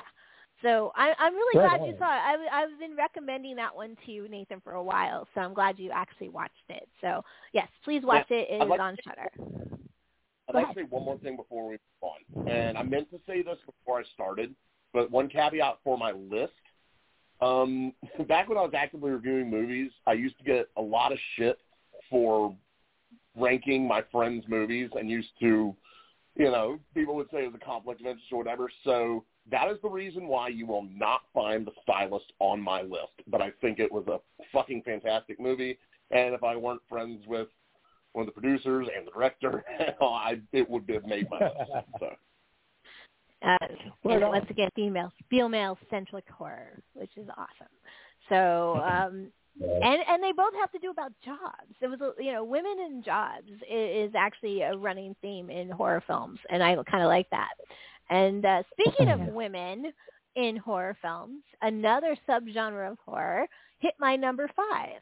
So, uh, first of all, um, I allow two ties on the top 10 list, and this is one of the ties because I saw them pretty close to each other. And I really enjoyed the fuck out of them. One of the things that this year was one of the themes I've noticed there was a lot of nunsploitation and Inquisition horror this year, and I tied Mm. two movies at number five. One is uh, one is uh, a, a Dutch film with an English language cast named Benedetta, with directed by Paul Verhoeven. Number five. The other one is Coven, or in its Basque language, Akelarre, which means black black dance, um, which is Ooh. absolutely phenomenal. Okay, so Benedetta is a based on a true story about a nun that has a lesbian relationship, which you know, of course they do. Uh, but it, she was based on a real person, um, and uh, it's actually really, really cool movie. I, I don't want to go into it too deeply because it kind of would spoil it, but I do want to say, you know, one one orgasm and then she turns totally evil. Uh, you know, that's all it takes. so um, it, it, it's Paul Verhoeven at his best. He just says, "Okay, you want boobs? Give me a budget. I'll give you boobs and I'll give you lesbian nuns." I mean, what's wrong? Nothing wrong with that. So I really, really enjoyed the fuck out of Benedetta, and I would highly recommend it. Um, Nathan, what what channel is is it streaming anywhere? I think I actually paid for it. Yeah. I don't believe it is. I, I actually went to the theater to see it. I I pay. I think I had an Amazon credit and I used it for that. So um, the other one, Akelarre, is a Basque language film, and I am uh, once again absolutely in love with Basque movies. Every uh, matter of fact, one of my favorites is The Last Circus, which was my number one the year it came out. Um, and this is really, really good movie. Um, it's about five teenage girls in a fishing town. The the the, the all the men have gone out to go fishing, so there's only women in town, and a witch finder general comes into town looking just like Vincent Price, which is always a bad thing. Uh, and they arrest all five of the girls. One of the girls is really, really smart, um, and actually convinces the guy to allow them to do because he wants to know about this per, like dance that apparently witches do, which is new to me. I didn't know we do these kind of dances, but okay. Um, but um, it the the it, it it the big finale is actually they do the performance, and what a fucking payoff! The movie is great. I highly recommend it. The girls are really young, so it's really disturbing to watch them get tortured. It was the third film this year where they actually use a pear, uh, which is absolutely for us real witches like a physical nightmare to watch someone use one of those things on a person. Um, you know, Mm. it, it, absolutely terrifying. However, I still don't understand. I've now I saw three movies this year where they used a pear in the film, and every time they get up and walk.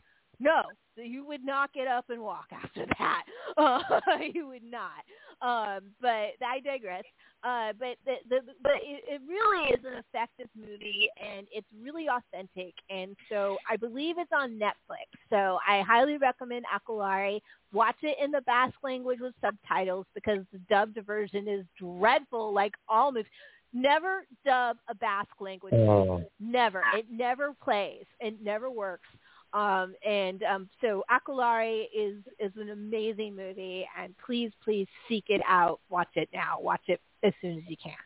So that's my number five. And the, I know that Right. you've seen Benedetta, Nathan. Um, you have anything to add to about Benedetta? Um, I I will fully admit to loving nunsploitation films. I, it's one of my favorite subgenres. And this felt like a you know a old school nunsploitation flick, just with better cameras and a bigger budget. Honestly, it, it had such an old school feel to it. Like it in parts, it felt very much like The Devils as well, Ken Russell movie. It, And- it, it's Oh, right. good.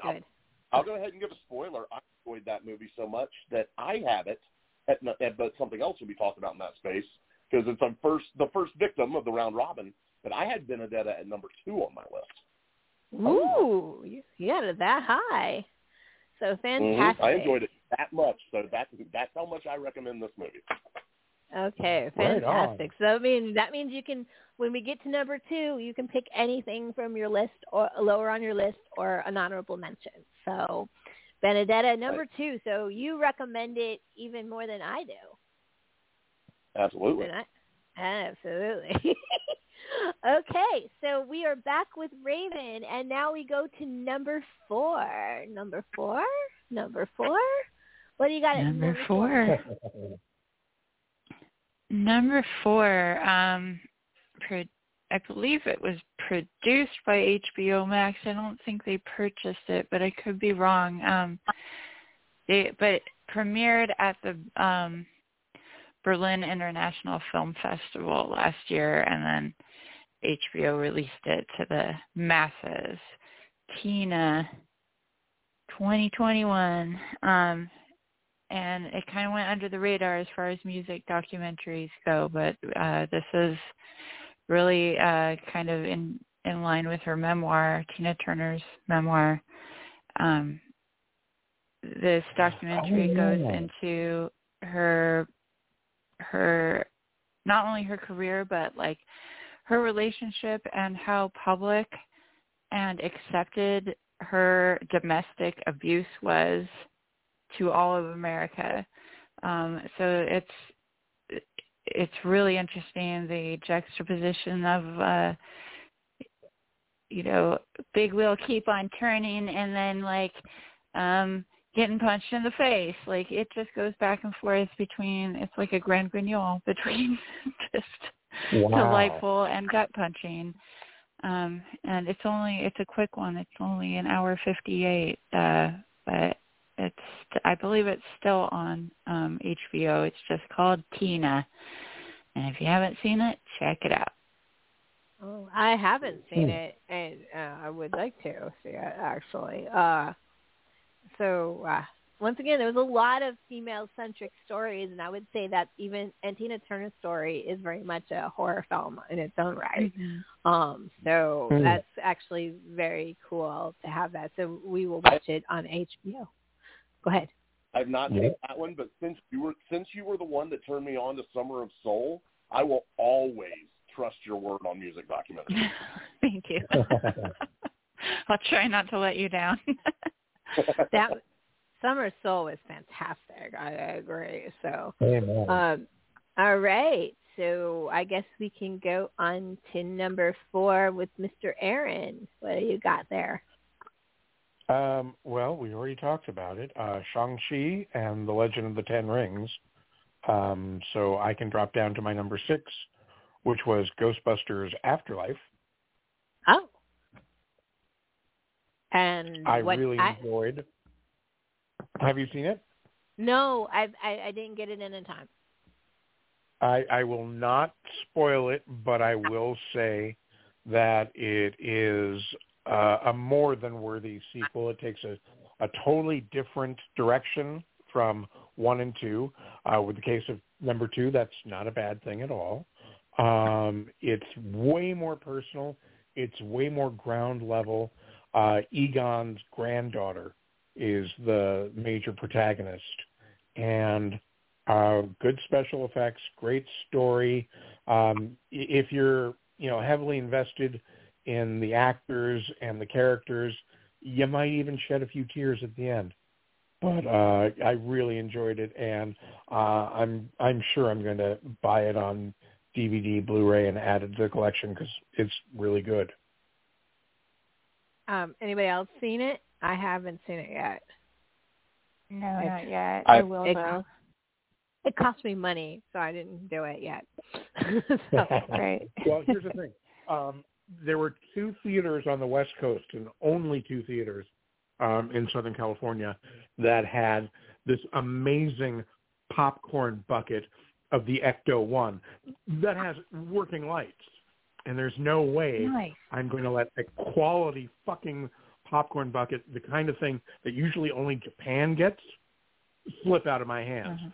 So I raced to one of the only theaters having it uh, opening day, and those motherfuckers didn't have the buckets. They were on uh, ships out in the harbor, Table and I was really pissed.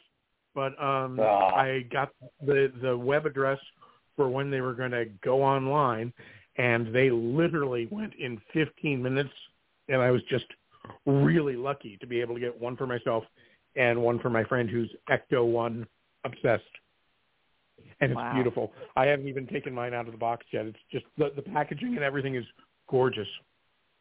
Um, I will allow you uh, another two minutes here to go back to uh, Shang-Chi and the Ten Rings, and Nathan, you can follow up because we did talk about it briefly. But do you want anything else you want to say about it uh, before we move on? Yeah, like we were saying before, um, I'm so high on this movie. Um, th- this has been another year where uh, you know legitimate quote unquote real artiste quote unquote directors have shit all over comic book movies, um, which is fucking ridiculous because uh, again, as we uh, talked about animation, uh, it can be anything, comic books, manga. Uh, there, anything you can think of, there's a comic book or a manga of it. You know, um, and, and quite a few things you can't think of Yeah. maybe with good reason for you. But um, Shang-Chi is a great fucking open the door to someone who may be on the fence about whether they, they want to explore comic book movies or they think it's just trash. Um, it's so well done. All the performances are so engaging, and it's just a great fucking kick in the door for the next phase of the MCU. Uh, I'm really high on this movie, and I can't wait to see where it goes. Cool. And Nathan, it is your turn for number four. But before we go to number four, would you like to say anything else about Shang-Chi? Because I think it's on your list, Yeah. right? Uh, yes, it, it was. It's not in my top five, but it is on my list, and it it was the best Marvel put out in a year that was very interesting for Marvel. They put out some absolutely amazing stuff this year, and they put out a couple that were boring as shit. So this was on, this was on the upside of Marvel, and it was the best thing they put out in honestly a long time. Like I said, it's the it feels superhero, but it doesn't. It just um, al- almost feels more just like a really good fantasy action flick. And Yeah. some sequences in this, like the, the scaffold sequence on the outside of the building. That Mm. fight scene, it, like that is as good as anything that's come out of Hong Kong in many years. Like, Amen. What you know, what number is it at on your list? Uh, I have that one at number seven. Number seven. Excellent. Nice. All right. Yeah, so what is Shang-Chi is number se- number seven? So what is your number four? My number four is a movie called Skull, the Mask. Ha! Hmm. totally under my radar for most of the year, and then I saw it start popping up on best of lists, and I was like, okay, that sounds like something I would dig. It's, it kept saying things like throwback slasher, practical effects, all this kind of stuff, and which you know I'm totally down for that. It's a Brazilian film, and it is about a, a mask that dates back to like pre-Columbian times and supposedly contains the spirit of a god from that era. So kind of folk horror as well. But someone puts it on and sure enough becomes the embodiment of this character and goes through just wreaking havoc throughout Sao Paulo and the gore is wonderful.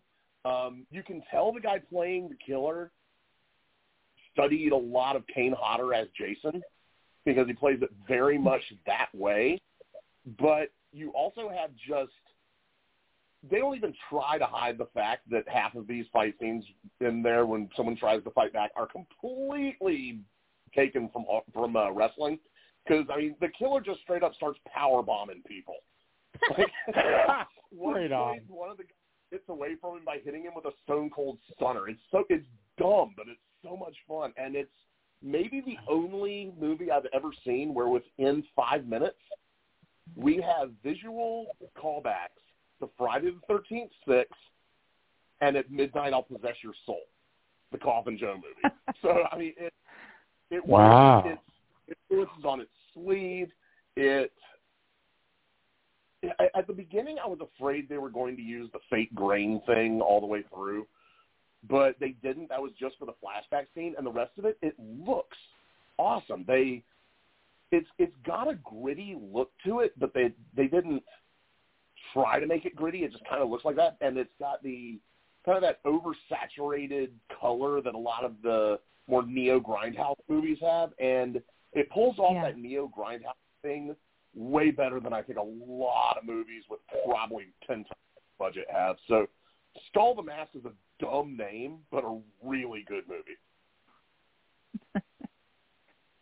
That's fantastic. And we're talking about grain, grainy uh, imagery, and then moving onwards. My number four does the same thing and is a late addition to my top five. Um, and I I knew everyone gave me buzz to watch it, and I never I missed it because I was at the Grind Exploitation Film Festival when it dropped. Um, so I was watching Richard's movie instead, a bunch of other indie films. Um, but um, and while everyone's loving Power of the Dog, my favorite western this year was a wonderful high-end blaxploitation film called The Harder They Fall, uh, with starring Idris Elba. Uh, but he is a cherry on top of an amazing frigging cast. Regina Yeah. King's in it. Zazie Beetz, who plays Domino in Deadpool movies, is in it. Jonathan Majors and Lakeith Stanfield, who were um, both in uh, Lovecraft Country, and of course, Lakeith, uh, Stanfield was totally underappreciated in the fantastic uh, movie last year. Oh, what was that? Oh my God, I'm blanking on it. What was the name of that movie? It was so good, and I now the, the, the one I wanted to win Best Picture last year and did not win Best Picture last year. Oh, hold on, I give you this moment because you know exactly Judas and the Black Messiah. Judas and the Black Messiah. Oh, Uh, right, right. yeah. I was like, oh my god, I'm blanking. My notes are not helping. Um, so, um, absolutely, so much fun. It, from the moment, uh, like ten minutes into the film, I knew I was on board completely. Even though it is anachronistic, it's over the top, and the, and yet it is just phenomenally fun. Um, hyper stylized. Um, it, it, the, it it's cinematography is amazing. The editing, it should have gotten an editing nom because it's probably one of my favorite edited films of the year. Uh, and uh, it, it's just so I highly recommend it. It's on Netflix right now. So um, Yeah. it was my second favorite soundtrack of the year. Um, it's it's um, Nice. it's so good. Music is catchy.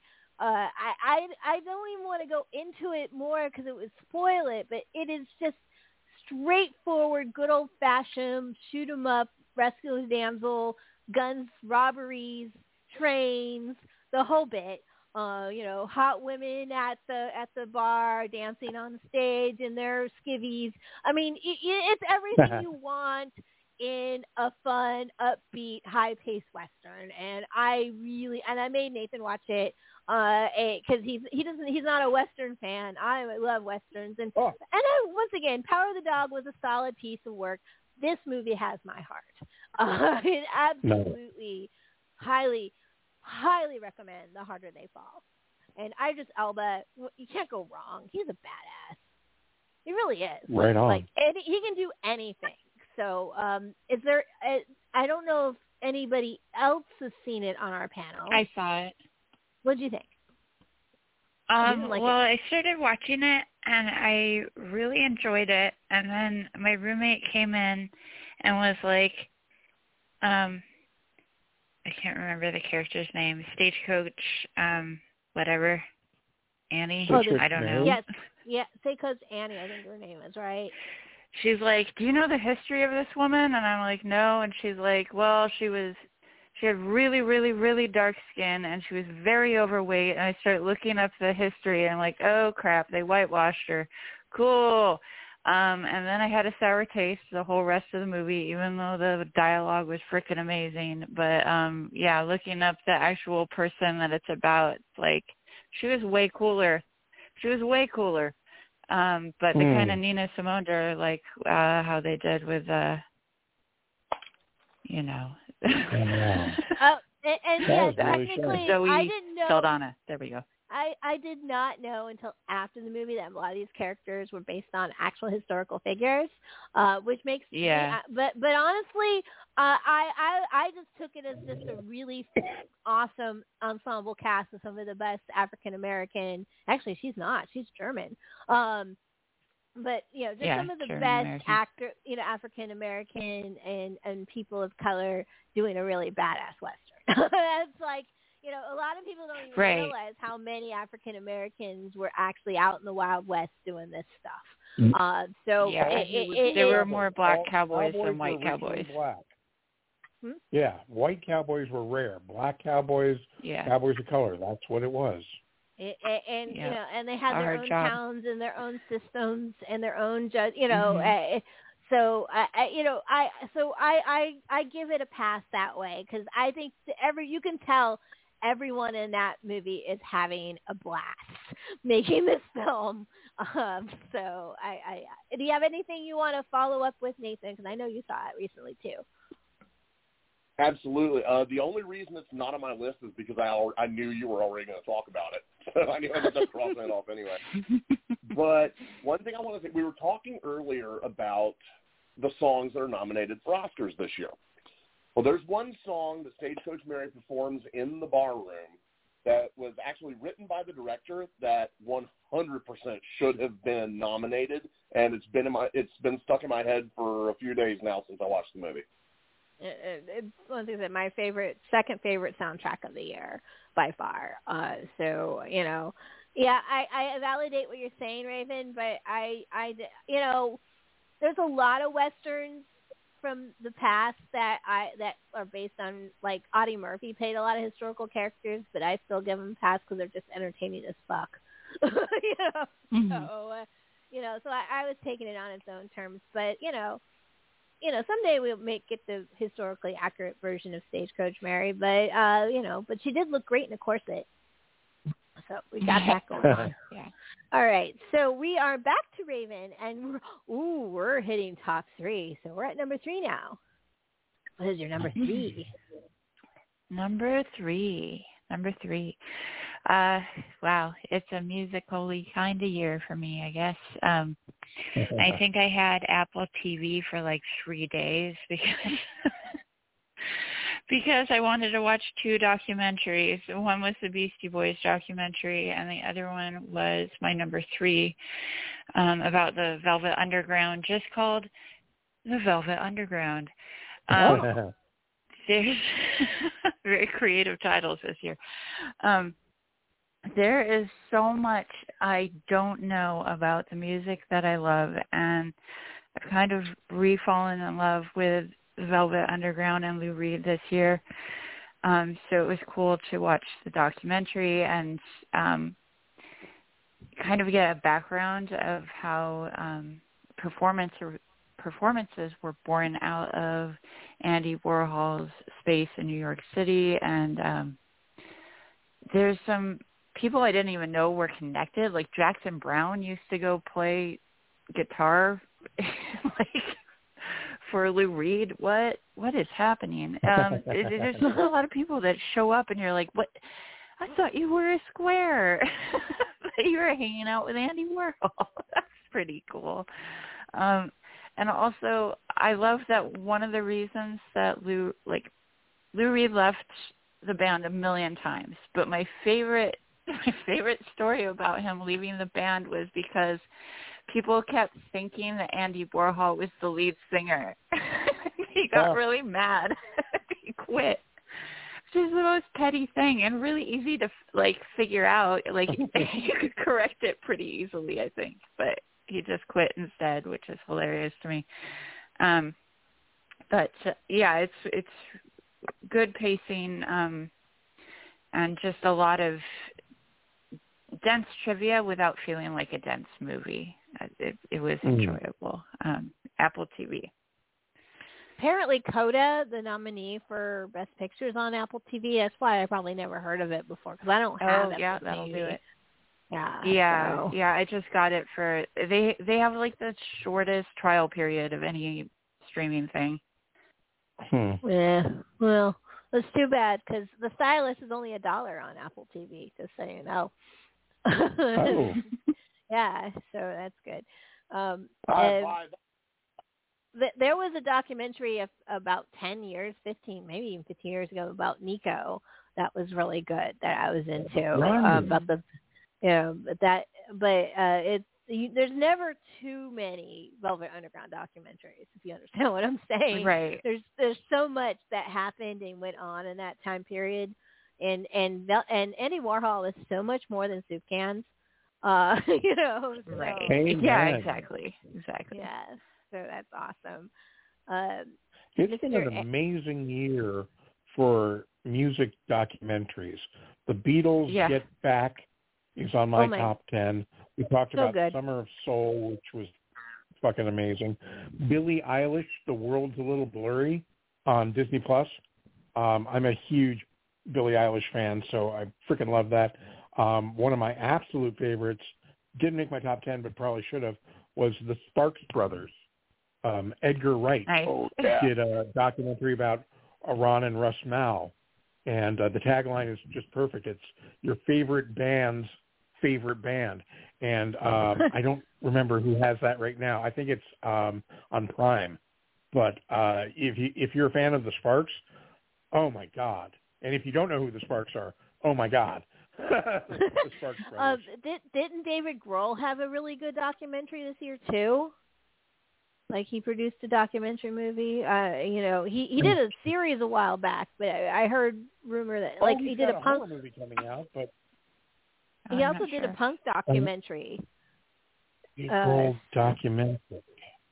Yeah, I, I I just know that there's been a lot of solid music documentaries. There's a lot of really good documentaries. matter of fact, one of my honorable mentions is a documentary. If if I bring it up, I might bring it up. So, um, but not yet because it's your turn first. What Aaron. drives us?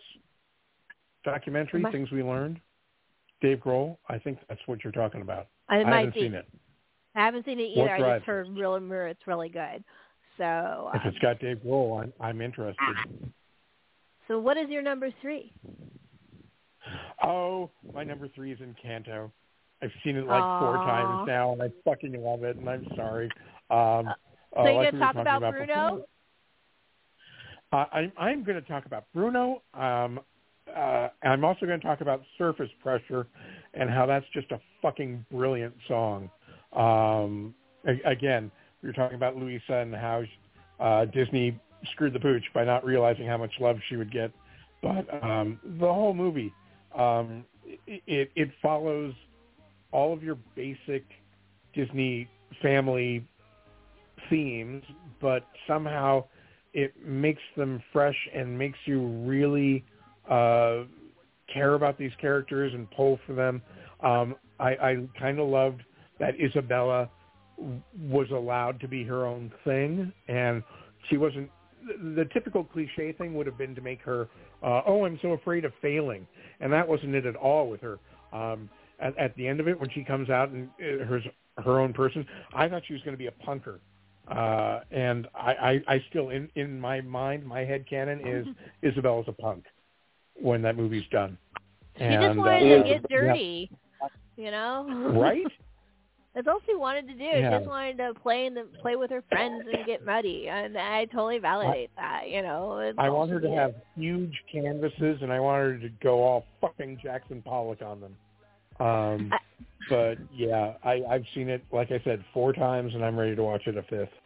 my my my um the evil genius absolutely adores Encanto, and it it plays on a pretty regular basis in my uh They're right.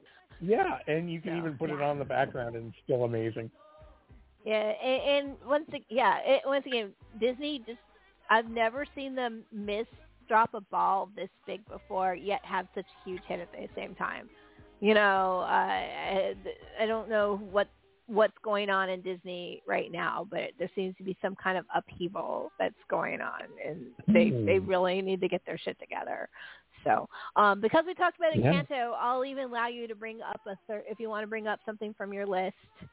Uh, you can go Oh, ahead and do that. kind to me. Yeah. Um, well, let's see. Well, you, know are my what? oldest Um, I co-host. would- So. Oh, you're a doll. Um, I, I can't wait till you get out here again and we get into some more trouble at a convention or whatever. Um, speaking of conventions, let me talk about Lumpia with a Vengeance. Um, it was one of the films I saw at Comic Con, and it's just it, it, it's it's amateur-ish uh, in the best possible sense of the word. I, I, I, I'm hesitant to use that term because of all the negative connotations, but um, it's friends and family who put together this uh, almost student film back in the day, and they've all grown up, and some of them uh, have become, you know, in- industry professionals and have connections with. And uh, uh, there's even a great little cameo um, by uh, the Rancor keeper. Um, who am I blanking Trejo? on his name right now? Trejo. Trejo? Um, and yeah, and it's hilarious. Uh, lumpia are these little uh, Filipino egg rolls, and the uh, hero of the thing is kind of like Batman, except he throws these little egg rolls, and um, it's it's silly and awesome. And I'm sorry, hang on a second. Echo, stop. For some reason, I woke up Echo. Uh, so yeah, i i I saw it with uh, a Filipino American community who were so rooting for everybody in that room, and it's put together as a big Kickstarter. And Patrick Ballesteros, who is this wonderful comic book artist, uh, has done the cover of some of the comic book adaptions, and uh, they're doing this totally uh, on the ground level, uh, doing everything with funding, even putting it in theaters. And if you get the chance, it's just so much fucking fun. It's it's not a great movie where you'll get insight into anything. It's just fun. Uh, It sounds What was the like title fun. Lumpia with a vengeance. Lumpia with a vengeance. Yeah. Sounds awesome. So good. Makes me hungry too, man. Yeah, right? like the- there's a there was a, a film I saw this year where egg rolls were like the big thing that gave you power. So I guess uh, fried round foods is like uh, a thing this year. so um, uh, Right on. funny. Well, Uh, I'm much more likely to become a hero that runs on uh, fried foods than I am to become Batman. So maybe that's why I like it. Excellent. All right, Mr. Hamilton, what is your number three? Be- before I get to number three, I just want to say that af- after that uh, review, I now realize that there's a whole generation of film watchers and moviegoers that now Danny Trejo to them is, you know, the guy that was the Rancor keeper. I have no problem with. I am so cool that. But um, anyway, it's also interesting that it's also interesting that you started off before you went to a second one with an animated film and mentioned Batman a couple of times because my number three is an animated Batman film. Batman Excellent. Soul of the Dragon. I've got it number three. So what was Nice. the other door you don't open. What? Yeah, the, The other one with- door you do not open. The the thing about this movie is, aside from a couple of one-liners throughout it, if the if Batman had been another character and not been Batman, it would not have changed the plot of this movie one single bit. huh. Like that character, they're- they they reference they joke about his mask and all, but he doesn't see Batman for this movie. It's it is a kung fu movie in the style of the '70s style, where you've got one character, uh, one character obviously based on Jim Kelly, soul brother of kung fu. One obviously Hmm. based on Bruce Lee. You've got one that's a little anachronistic for the '70s flicks because it's the it's a female martial artist that that kind of character really became big in the '90s. And then you've got Bruce Wayne, aka Batman, and it's part spy thriller, part kung fu movie. It's got a very old school feel to it, and it's one of the most fun things I watched all year. And that's that's one of the things I was Right looking for more. Anything this year is fun. I was like I was looking for fun in movies, and that I found it in spades in Batman: Soul of the Dragon, and DC may will be nice. They may falter a little bit in their live action films, but they rule Hmm. everyone else when it comes to animated comic book films. Like their adaptations are top notch.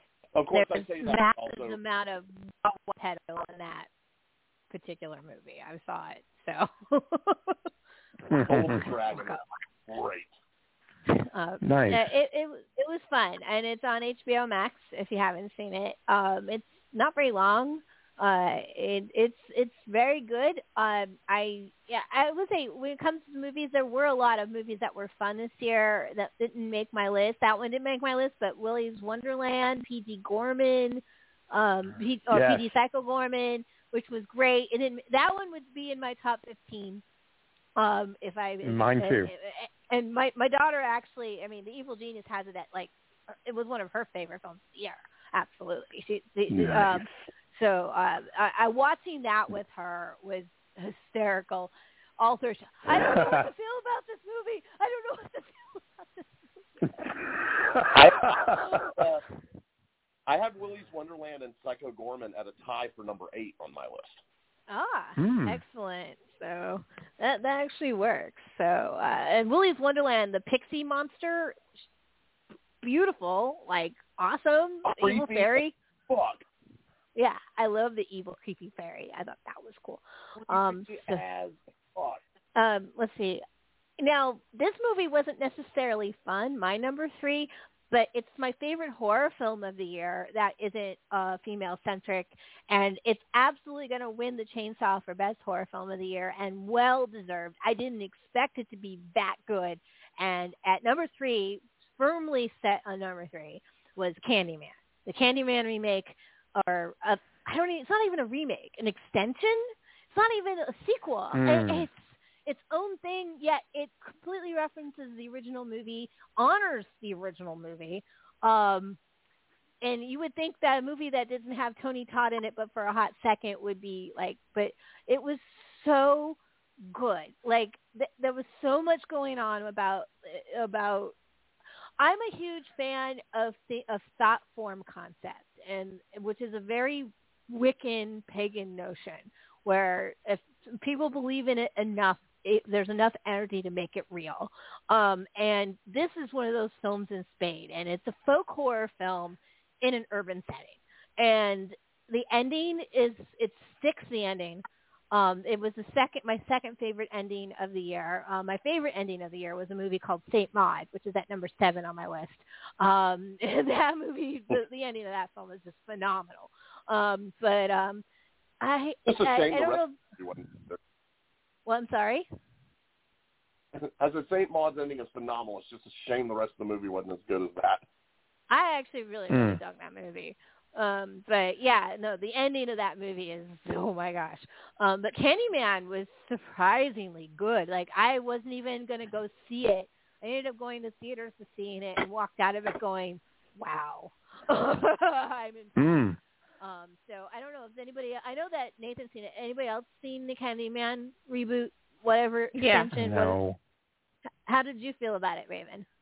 Um, You don't have to like it. differently. oh, so you didn't Ah. like it. um, it felt like someone who really loved it told their filmmaking bro- like the original, right? Uh, someone who really loved the original told their filmmaking brother about their favorite movie.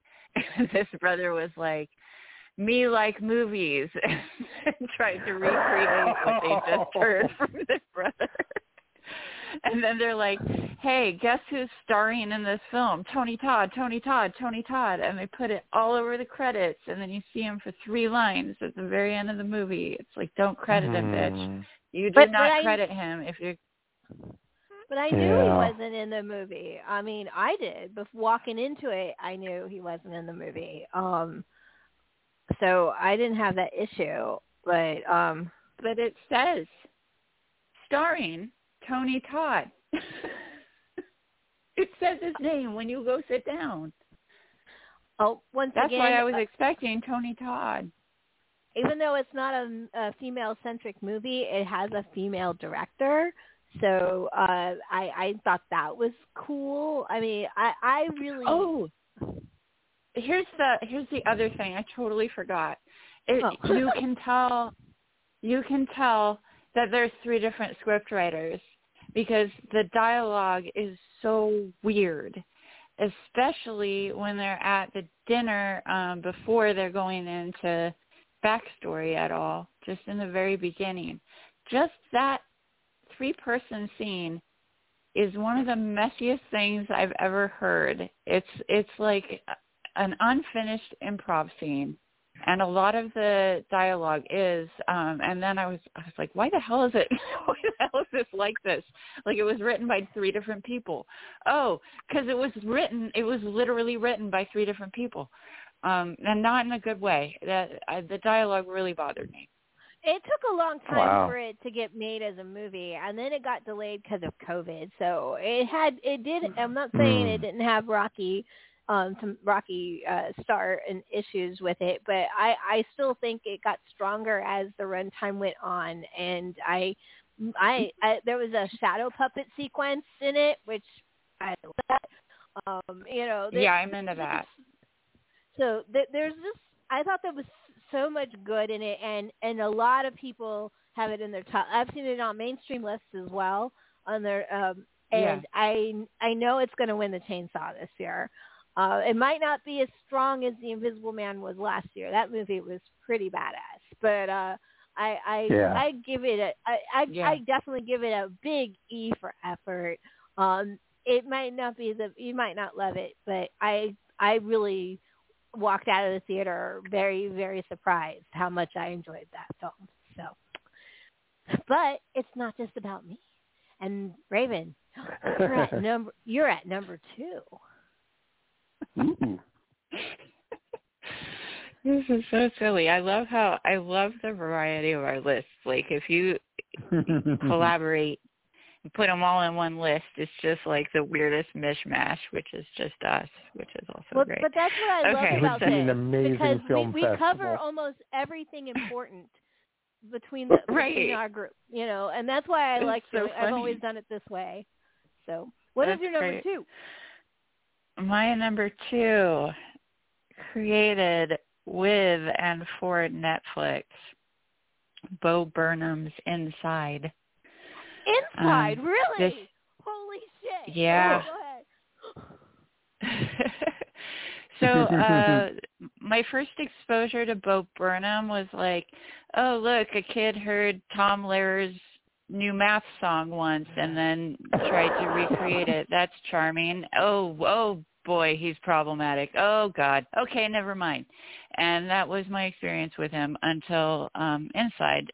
And the reason I watched it is because I was playing with that play something randomizer button that Netflix has now, like when you're super bored.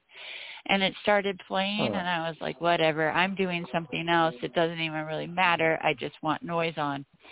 And uh that was probably the first 10 seconds I was trying to do something else and then I ended up getting completely sucked in. Um he he apologizes for his shitty behavior in the past, which is pretty amazing. Um, and he has some amazing songs. So the concept is he wrote, produced, and directed this piece by himself, um, isolated in kind of like a ADU garage sort of thing. Um, Huh. so he's experiencing COVID while everyone else is, but trying to, you know, taking a year to write this thing that is being written as you watch it. Well, but Um, and amazing. it- It, it's it's in real time in a year that he did this. Yeah, Like, and then he and then he cut down to the best pieces. right. So go yeah. ahead. Um Oh no, it's no, help yourself. uh, I was just gonna say he he touches on some really cool mental health stuff, some difficult subjects about isolation and depression, um, and he does it really well. Um, and I'm I'm actually really excited to see like not more of him as a performer, but I want to see more of him as a director. I think that he has um, Mm. a director's eye, and um, the editing is really impressive to me. The editing is better than some like feature film directors that I've seen who edit their own stuff. So um, There- I There's highly got to recommend be it. another whole worth a movie worth of of footage out there that we haven't. Oh, at yet. least, yeah, yeah. So, one Ravyn, one of my favorite on things Netflix. uh, about the movie, Mm. and I, I told Nathan about Nathan and I video chat a lot, and Nathan is got he fidgets, and one of the things he fidgets with is a knife, and he's always opening and closing it. At one point, Bo Burnham is talking to the video chat camera, right? And he's holding Mhm. a knife and doing the exact same thing. And I'm like, oh Huh. my god, other people do that too. It was See, I'm not like crazy. No, you're not the only one apparently. Um, you know, uh the my my daughter, um, the evil genius and her best friend love that. They watch Inside a lot. They play the web song over and over and over and over. Um, I, it is kind it, it it's kind of a phenomenon in its own right.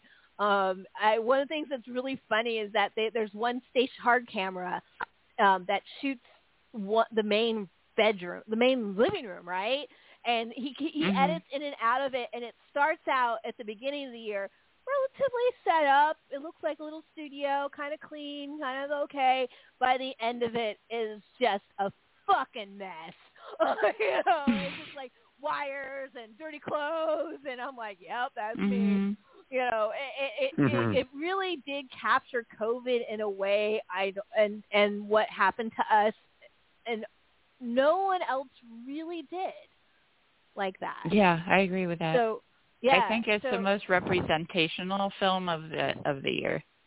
um yeah I, I i would agree and i'm really surprised and happy that someone had it on their list i was not expecting this side Yay. to pop up so yay Ravyn you rule as usual so i i don't I have it on my think list I 'cause saw didn't that even on someone else's a a critic's top ten best. So now I- I'm definitely Nice. gonna have to take a look at it. I didn't Yeah, even think of peek. it as a movie, so I, that's why I didn't even put it on there. I kind of as a comedy Mm. special. So um, Mhm. yeah, no, it's good choice. Good choice. yeah, I think because he he wrote and directed and edited it, that's why I put it there. Other otherwise, that format, I would probably have put it in my TV picks, yeah, uh, but it, just because of how it was done. but it is a feature. It's two hours long, so um, Yeah. It's pretty darn good. so wow, inside. Oh, Burnham. Um, way you all Ravyn. You often surprise me. And that's why I love you so much. So uh, it's awesome. Because I know that Eric Back gonna pull Disney and Star Wars out of his ass all the time, but you know, Oh, yeah. we never we never know where you're coming. Twenty four seven. Speaking of which, what's out your ass this time? What do you have number two? Uh, Marvel Star Wars, You know, The Awake. No, just kidding. That's kind of number two's coming out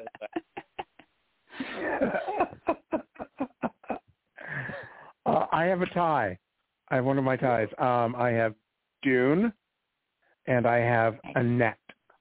And we've already talked about Dune, so let me tell you just a little bit about Annette without ruining it. Um, uh, I think it took Best Director at Cannes.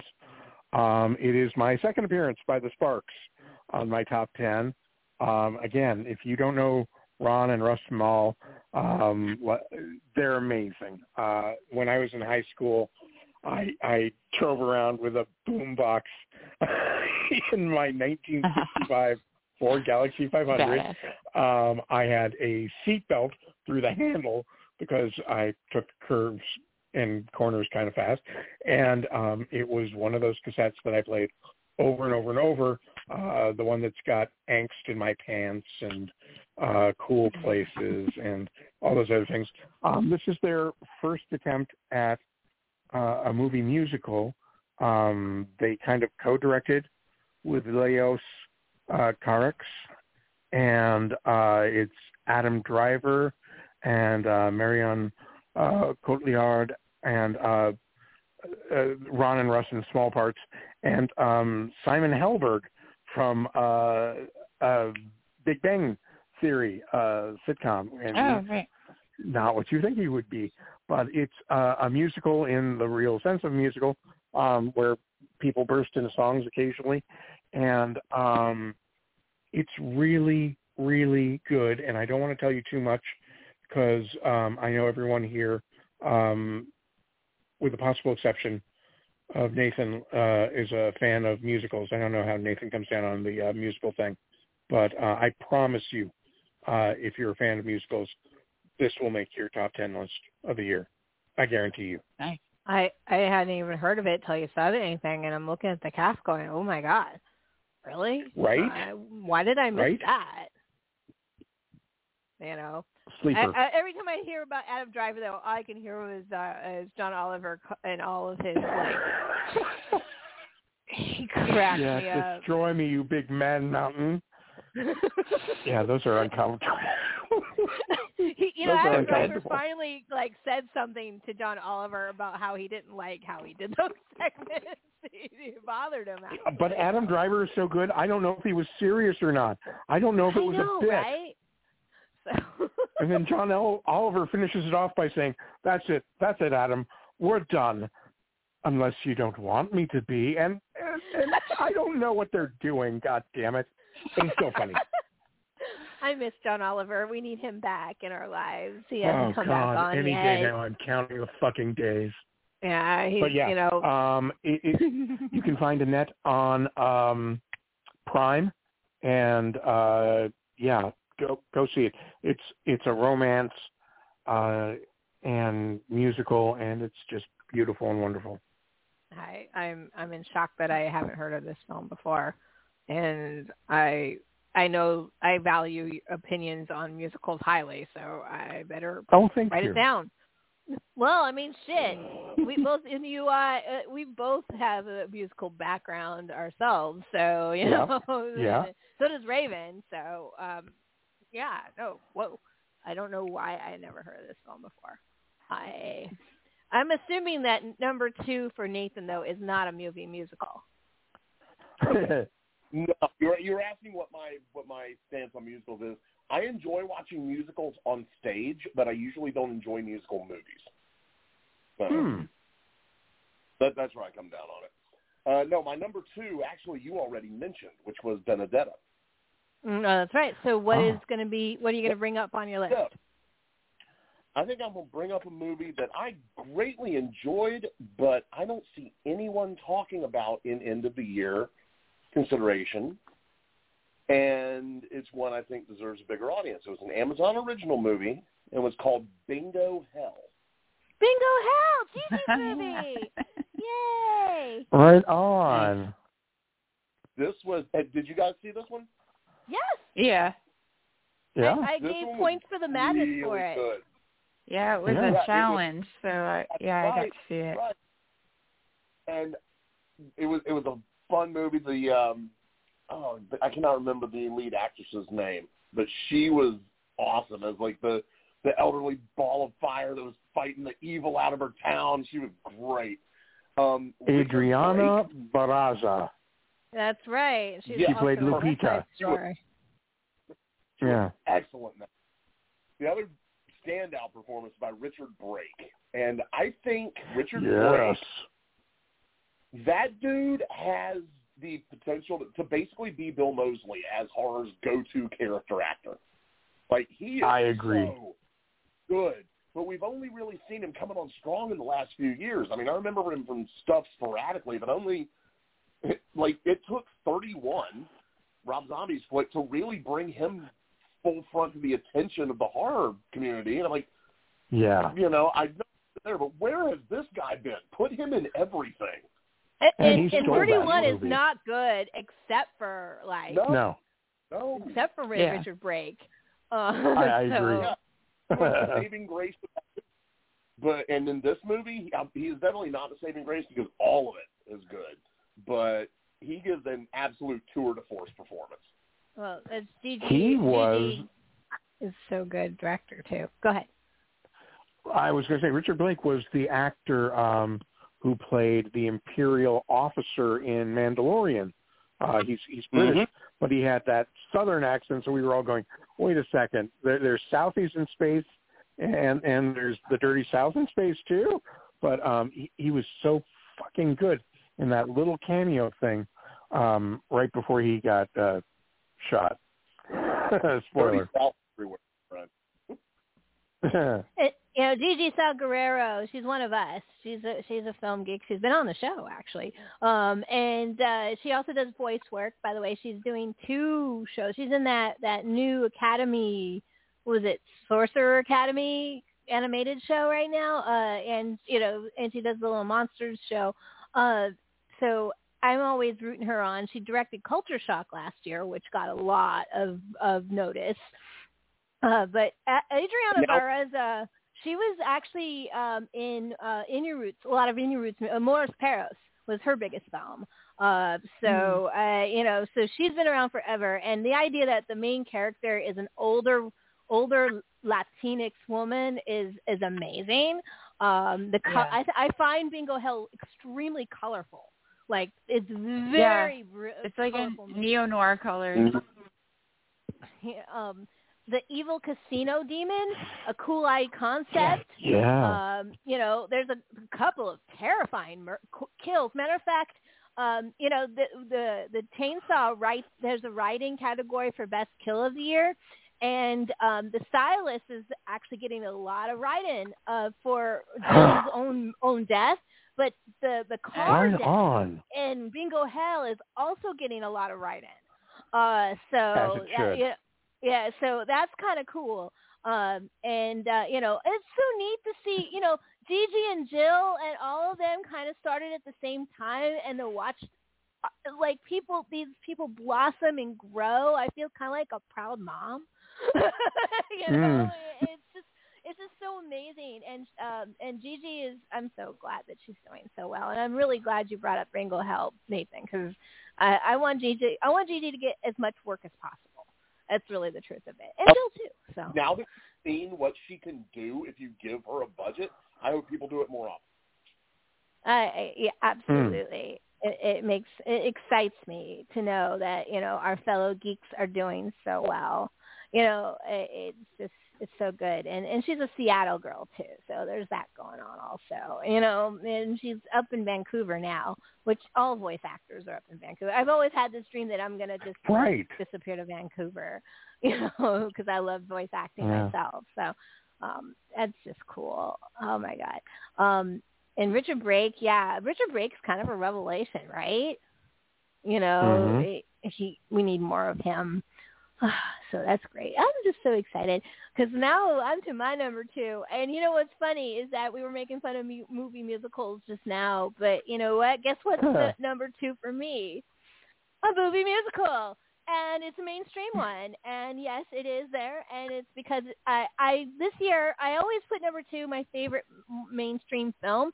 It's actually not the m- biggest mainstream film. My number one is this year, but um, it was probably my second favorite experience with the evil genius in the theater. And and it was because i took we were working on annie and getting the audition ready and i'm like all right we're going to west side story because she wanted to know what my favorite musical was and i'm like we're going to go see west side story. And i have a lot to say about west side story. You know, and we talked a lot of uh, an entire episode on it. But one of my favorite things that happened was actually before the sh- movie started because I was like, all right, evil, you know, evil genius. This is what you do. I taught her the snap from Cool from Robert Wise's version, like you this, know. And so, and like we- go and give the ticket to the ticket person, and we're in the, and I paid for the big good sound theater, right? Because I'm like, we're gonna go and we're gonna do this right. And I'm like, stop, all right, time to snap. So we both start snapping, both fingers, as we walk into the theater. This other woman walks out, and the little looks and then she starts snapping too.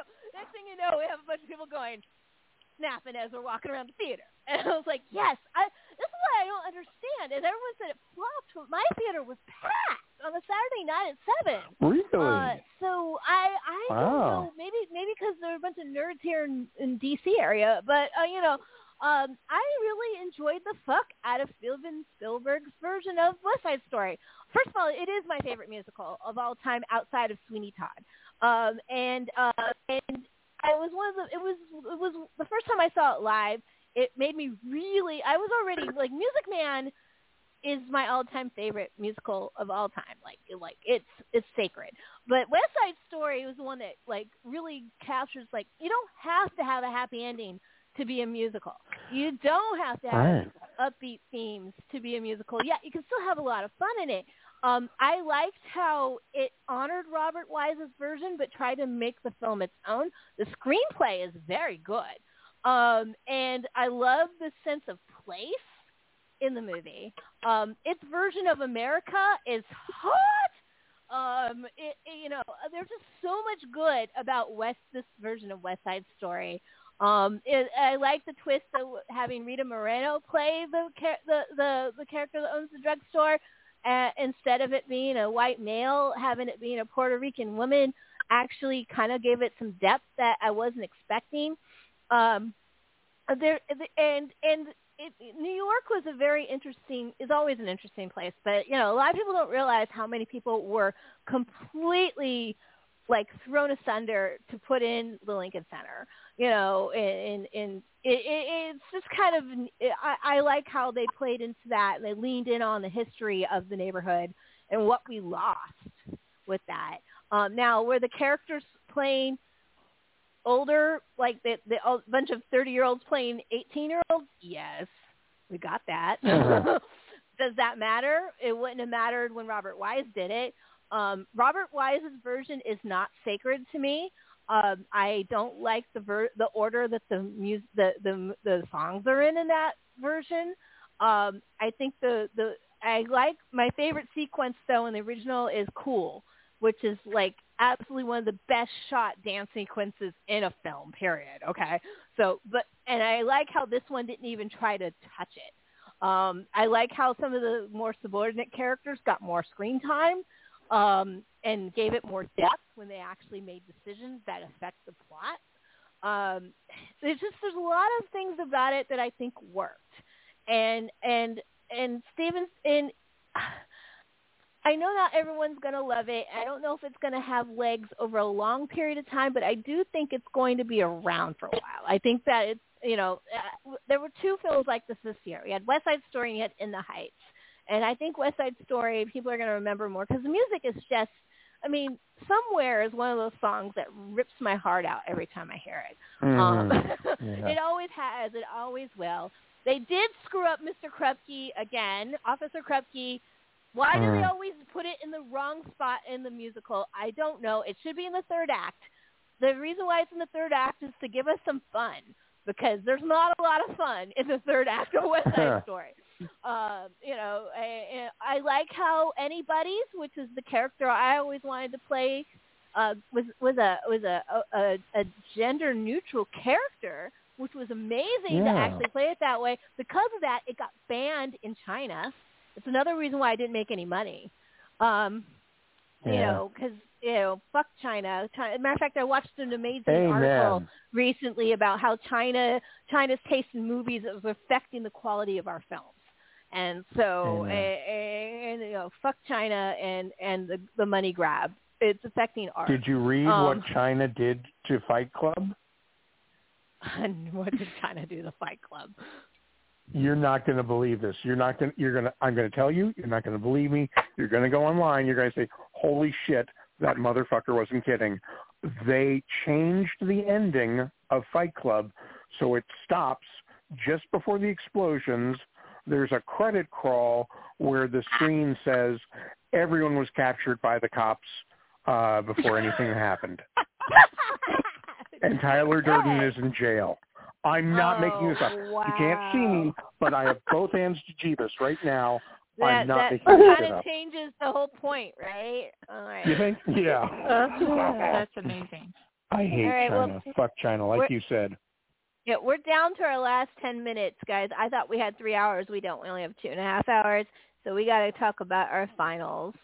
So anyway, I I will swear by Spielberg's West Side Story. It's the only Best Picture on my Nice. list.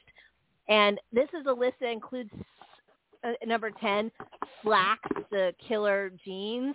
So that is that West Side Story. You got scored that high. That was so much Um, fun. Once again, fun movies, right? Slaxx was a surprisingly good movie. Um, but Yeah. anyway, uh, let's go for Ravyn. You like Slaxx, did you? All right, so I don't know how you want to do this because uh, my num- numero uno is Summer of Soul, Questlove. Okay. Well, then, then you're allowed to pick anything else on your list because we know how um, much that I'm movie just rules. gonna give. Yeah, um, I'll, I'll give a shout out to. Um, I think I saw this on Apple TV also. Uh, it's called Quo Vadis Aida. Um, oh yeah. and it's about a translator working for the UN in Serbia. And the Serbian army takes over the town. And so the lead actress has to act in three different languages very convincingly and fluently. Um, and there's a lot of like it harkens to other Holocaust type movies um, and genocide films. There's Life is Beautiful kind of stuff, but also The Pianist. Uh, it's really intense, but um, also very beautiful. It's filmed. Um, it looks like it's filmed in a whole bunch of different countries, um, and that the cast and crew are also very international. Um, it was written and directed by uh, Jasmila and I have not seen um, the other films that they've done. I actually am not sure if the director is male or female, or how they identify. Um, but it was, um, I guess, it's one where I feel like I thought I would see it more places, but I, like on any list. I haven't noticed it on lists. I didn't see it. Um, yeah, I'm not sure if it was nominated for um, something in the foreign category, but I didn't see it. But uh, three different languages for for one actor to do. Uh, it's kind of like Orphan Black, you know how how the lead actress can do so many different characterizations and accents, but this is like full on languages. It's um it's really stunning and um hard to watch but easy to watch. That sounds awesome. So, yeah. and what is the actual ranking for that, if I may ask? Oh yeah, I put that um let's see. I put that as my number six. Excellent. Hmm. So, I have All seen right. it on some top tens. Oh you have? Okay, cool. Yeah, yeah. Okay. see, I haven't seen anything on Apple TV, so it's a big hole in my, and I just can't afford another streaming service right now. So, Yeah, no doubt, no doubt. Yeah. Wait I till it think goes it's somewhere also else. on Hulu right now. Oh nice. Yeah. Well, I have Hulu, so because you got to have Animaniacs Well, in my life, and Orville. Quo Oh my God. Right. Yeah. Uh, but I will talk about that later. Um, we'll definitely do an Orville episode, uh, Aaron, um, this year. Uh, Aaron, your number one, if it's already been talked about, you're welcome to take something off the bottom of your list. What was your number one? My number one's the Suicide Squad. Mine we talked about it Nice. a little. Yeah. What? That That's was- awesome. That was my number Woo! seven. Nice. The one thing I'd like to mention that we haven't talked about is that it's such a beautiful film. It's really, I, I don't quite understand why uh, that and The Eternals weren't nominated for Best Visual Effects. Um, and Free Guy was. I, I, I- I feel like it's Star Trek Beyond and s- special effects makeup all over again.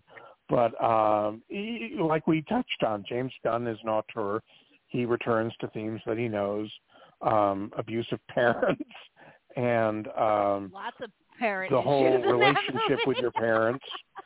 Oh my God, that that uh, that I that whole bit with uh, Polka Dot Man and his mom. I mean, that alone, holy shit, that's just Once brilliant. again, taking a character one of the worst possible characters in the DC universe Yeah. and actually making you give a shit, right? Everyone, Uh, you know, oh everyone in fandom was going. You're putting who in your movie? You, you, say that again. We're not sure we heard you right. Everybody. I I was even saying, really, dude, Polka Dot Man. Um, Uh, and yeah, fucking yeah. Uh, maybe one of my top three favorite things about that movie. And there are so many things in that movie that I love. Uh, the soundtrack was my favorite of the year. Um, once again, Idris Elba is in a movie and rocking it. Uh, John Cena and Oh my and- god. and John Cena and Idris Elba and their cockfight at the and when they are killing people is one of the funniest moments in a movie. Period. Last year. Yeah. That was Um, the highlight of the right there. Yeah, my my and evil Harley Quinn and done right together. on film. Hey, that's nice.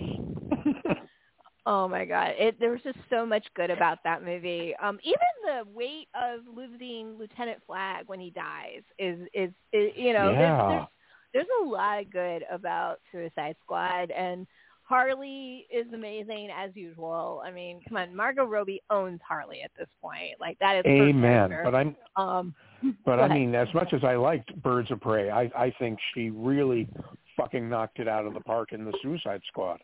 Yeah, no, it's the movie is darkly funny. The only issue I had Yeah. is I thought the Rat Girl was a little bit too sweet of a character. I wanted a little Mm. bit more edge to her, but it worked in the sense that I just Elba needed a soccer figure in the story, so I'll give it a pass. Um, uh, it had a Pixie song in it, and the Pixie song was also Yes. used in the Fear Street movies, which was great. Uh, Nathan, I know you Same love one, too. Suicide Squad. Where, where, where? Yes, it was. Uh, I even used it on the episode of Sexy Witches last year. Oh, Where right. did you rank Suicide Squad? Because I know I you ranked actually it. left it off. I actually left it off my list simply because I knew it would come up, and I wanted to give that spot to something else. Now, if you had ranked it, where would you have ranked it? Um, five or six. Five or six, Hmm. excellent. So, um, uh, James Gunn is. you I mean, I actually think this movie was way more effective than any of his Guardian of the Galaxy movies. Um, Oh, Ravyn, easily. did you did did you like the Suicide Squad movie? Yeah, it was um, number seven on my list. Yeah, you said seven. Yeah, see, we all love that movie, I, and I'm really glad. And it, it was it, it was my fun. It had the most fun in the theaters watching that film that last year. Um, and I saw a couple films in the I saw The Quiet Place two in the theaters. It didn't make my list. I saw the Final Purge movie. It didn't make my list, even though I, I enjoyed both those Right. movies. Uh, but Suicide Squad, I, I, it, it was one of those. I went and paid for it in the theaters, and I immediately went home and watched it again. immediately. Right on. So, yeah. So, uh, and, and I would even watch it right now. It's that good. Um, so Nathan, Yeah. what is your number one?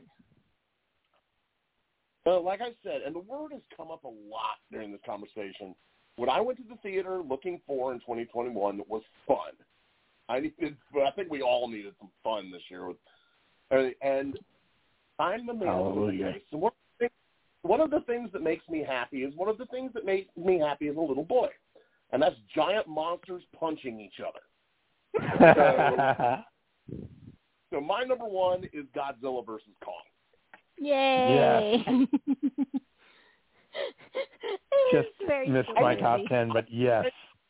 Me too. I was kind of worried when they said I was kind of worried when they said Adam Wingard was directing it, but I was like, uh, I don't know. He hasn't. I haven't seen anything in his movies before to say he would handle a giant monster movie well, but he, dude, rocked it. Like that was a really fun kaiju flick.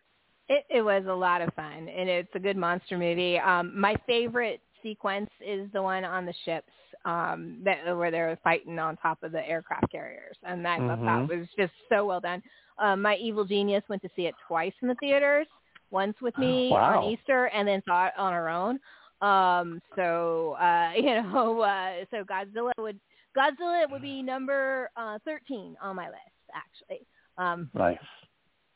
so, um, my and my number one was was Suicide Squad. I'm really glad you brought up Godzilla. I'm going to bring up one of my honorable mentions to end it for the night, and I, and it was a, there was two really solid documentaries this year. One was In the Darkness 2, which I didn't like the first one. I thought the first one was obvious, but the sequel I thought will be a really good introduction to 80s horror for people that didn't know. And there were even movies on that list that I didn't know. There was at least three.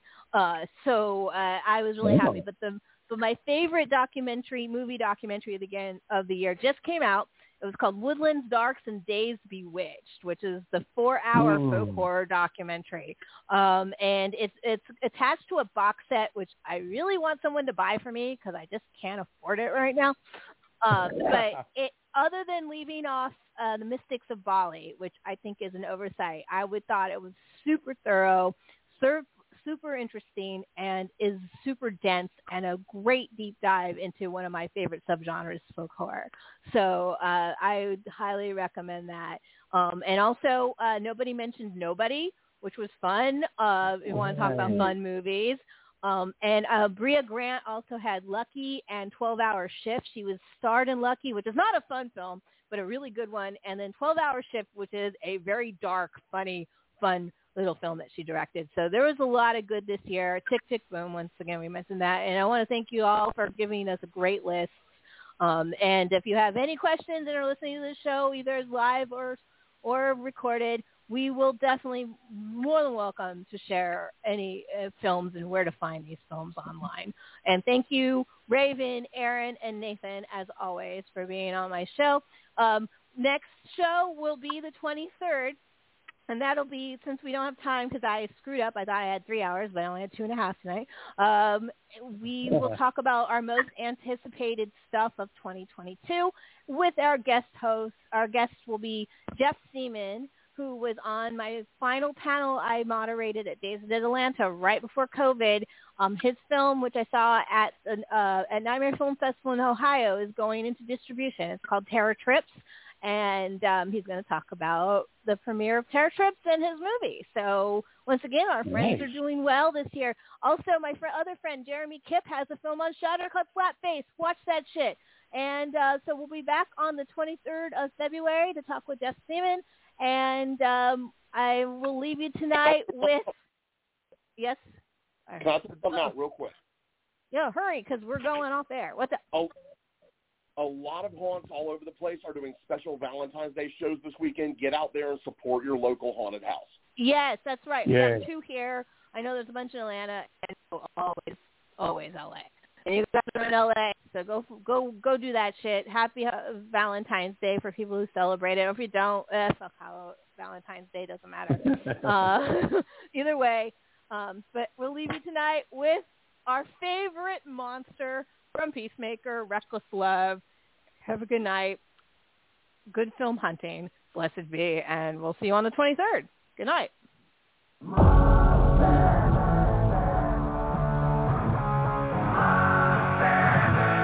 Come on, pretty monster, give me.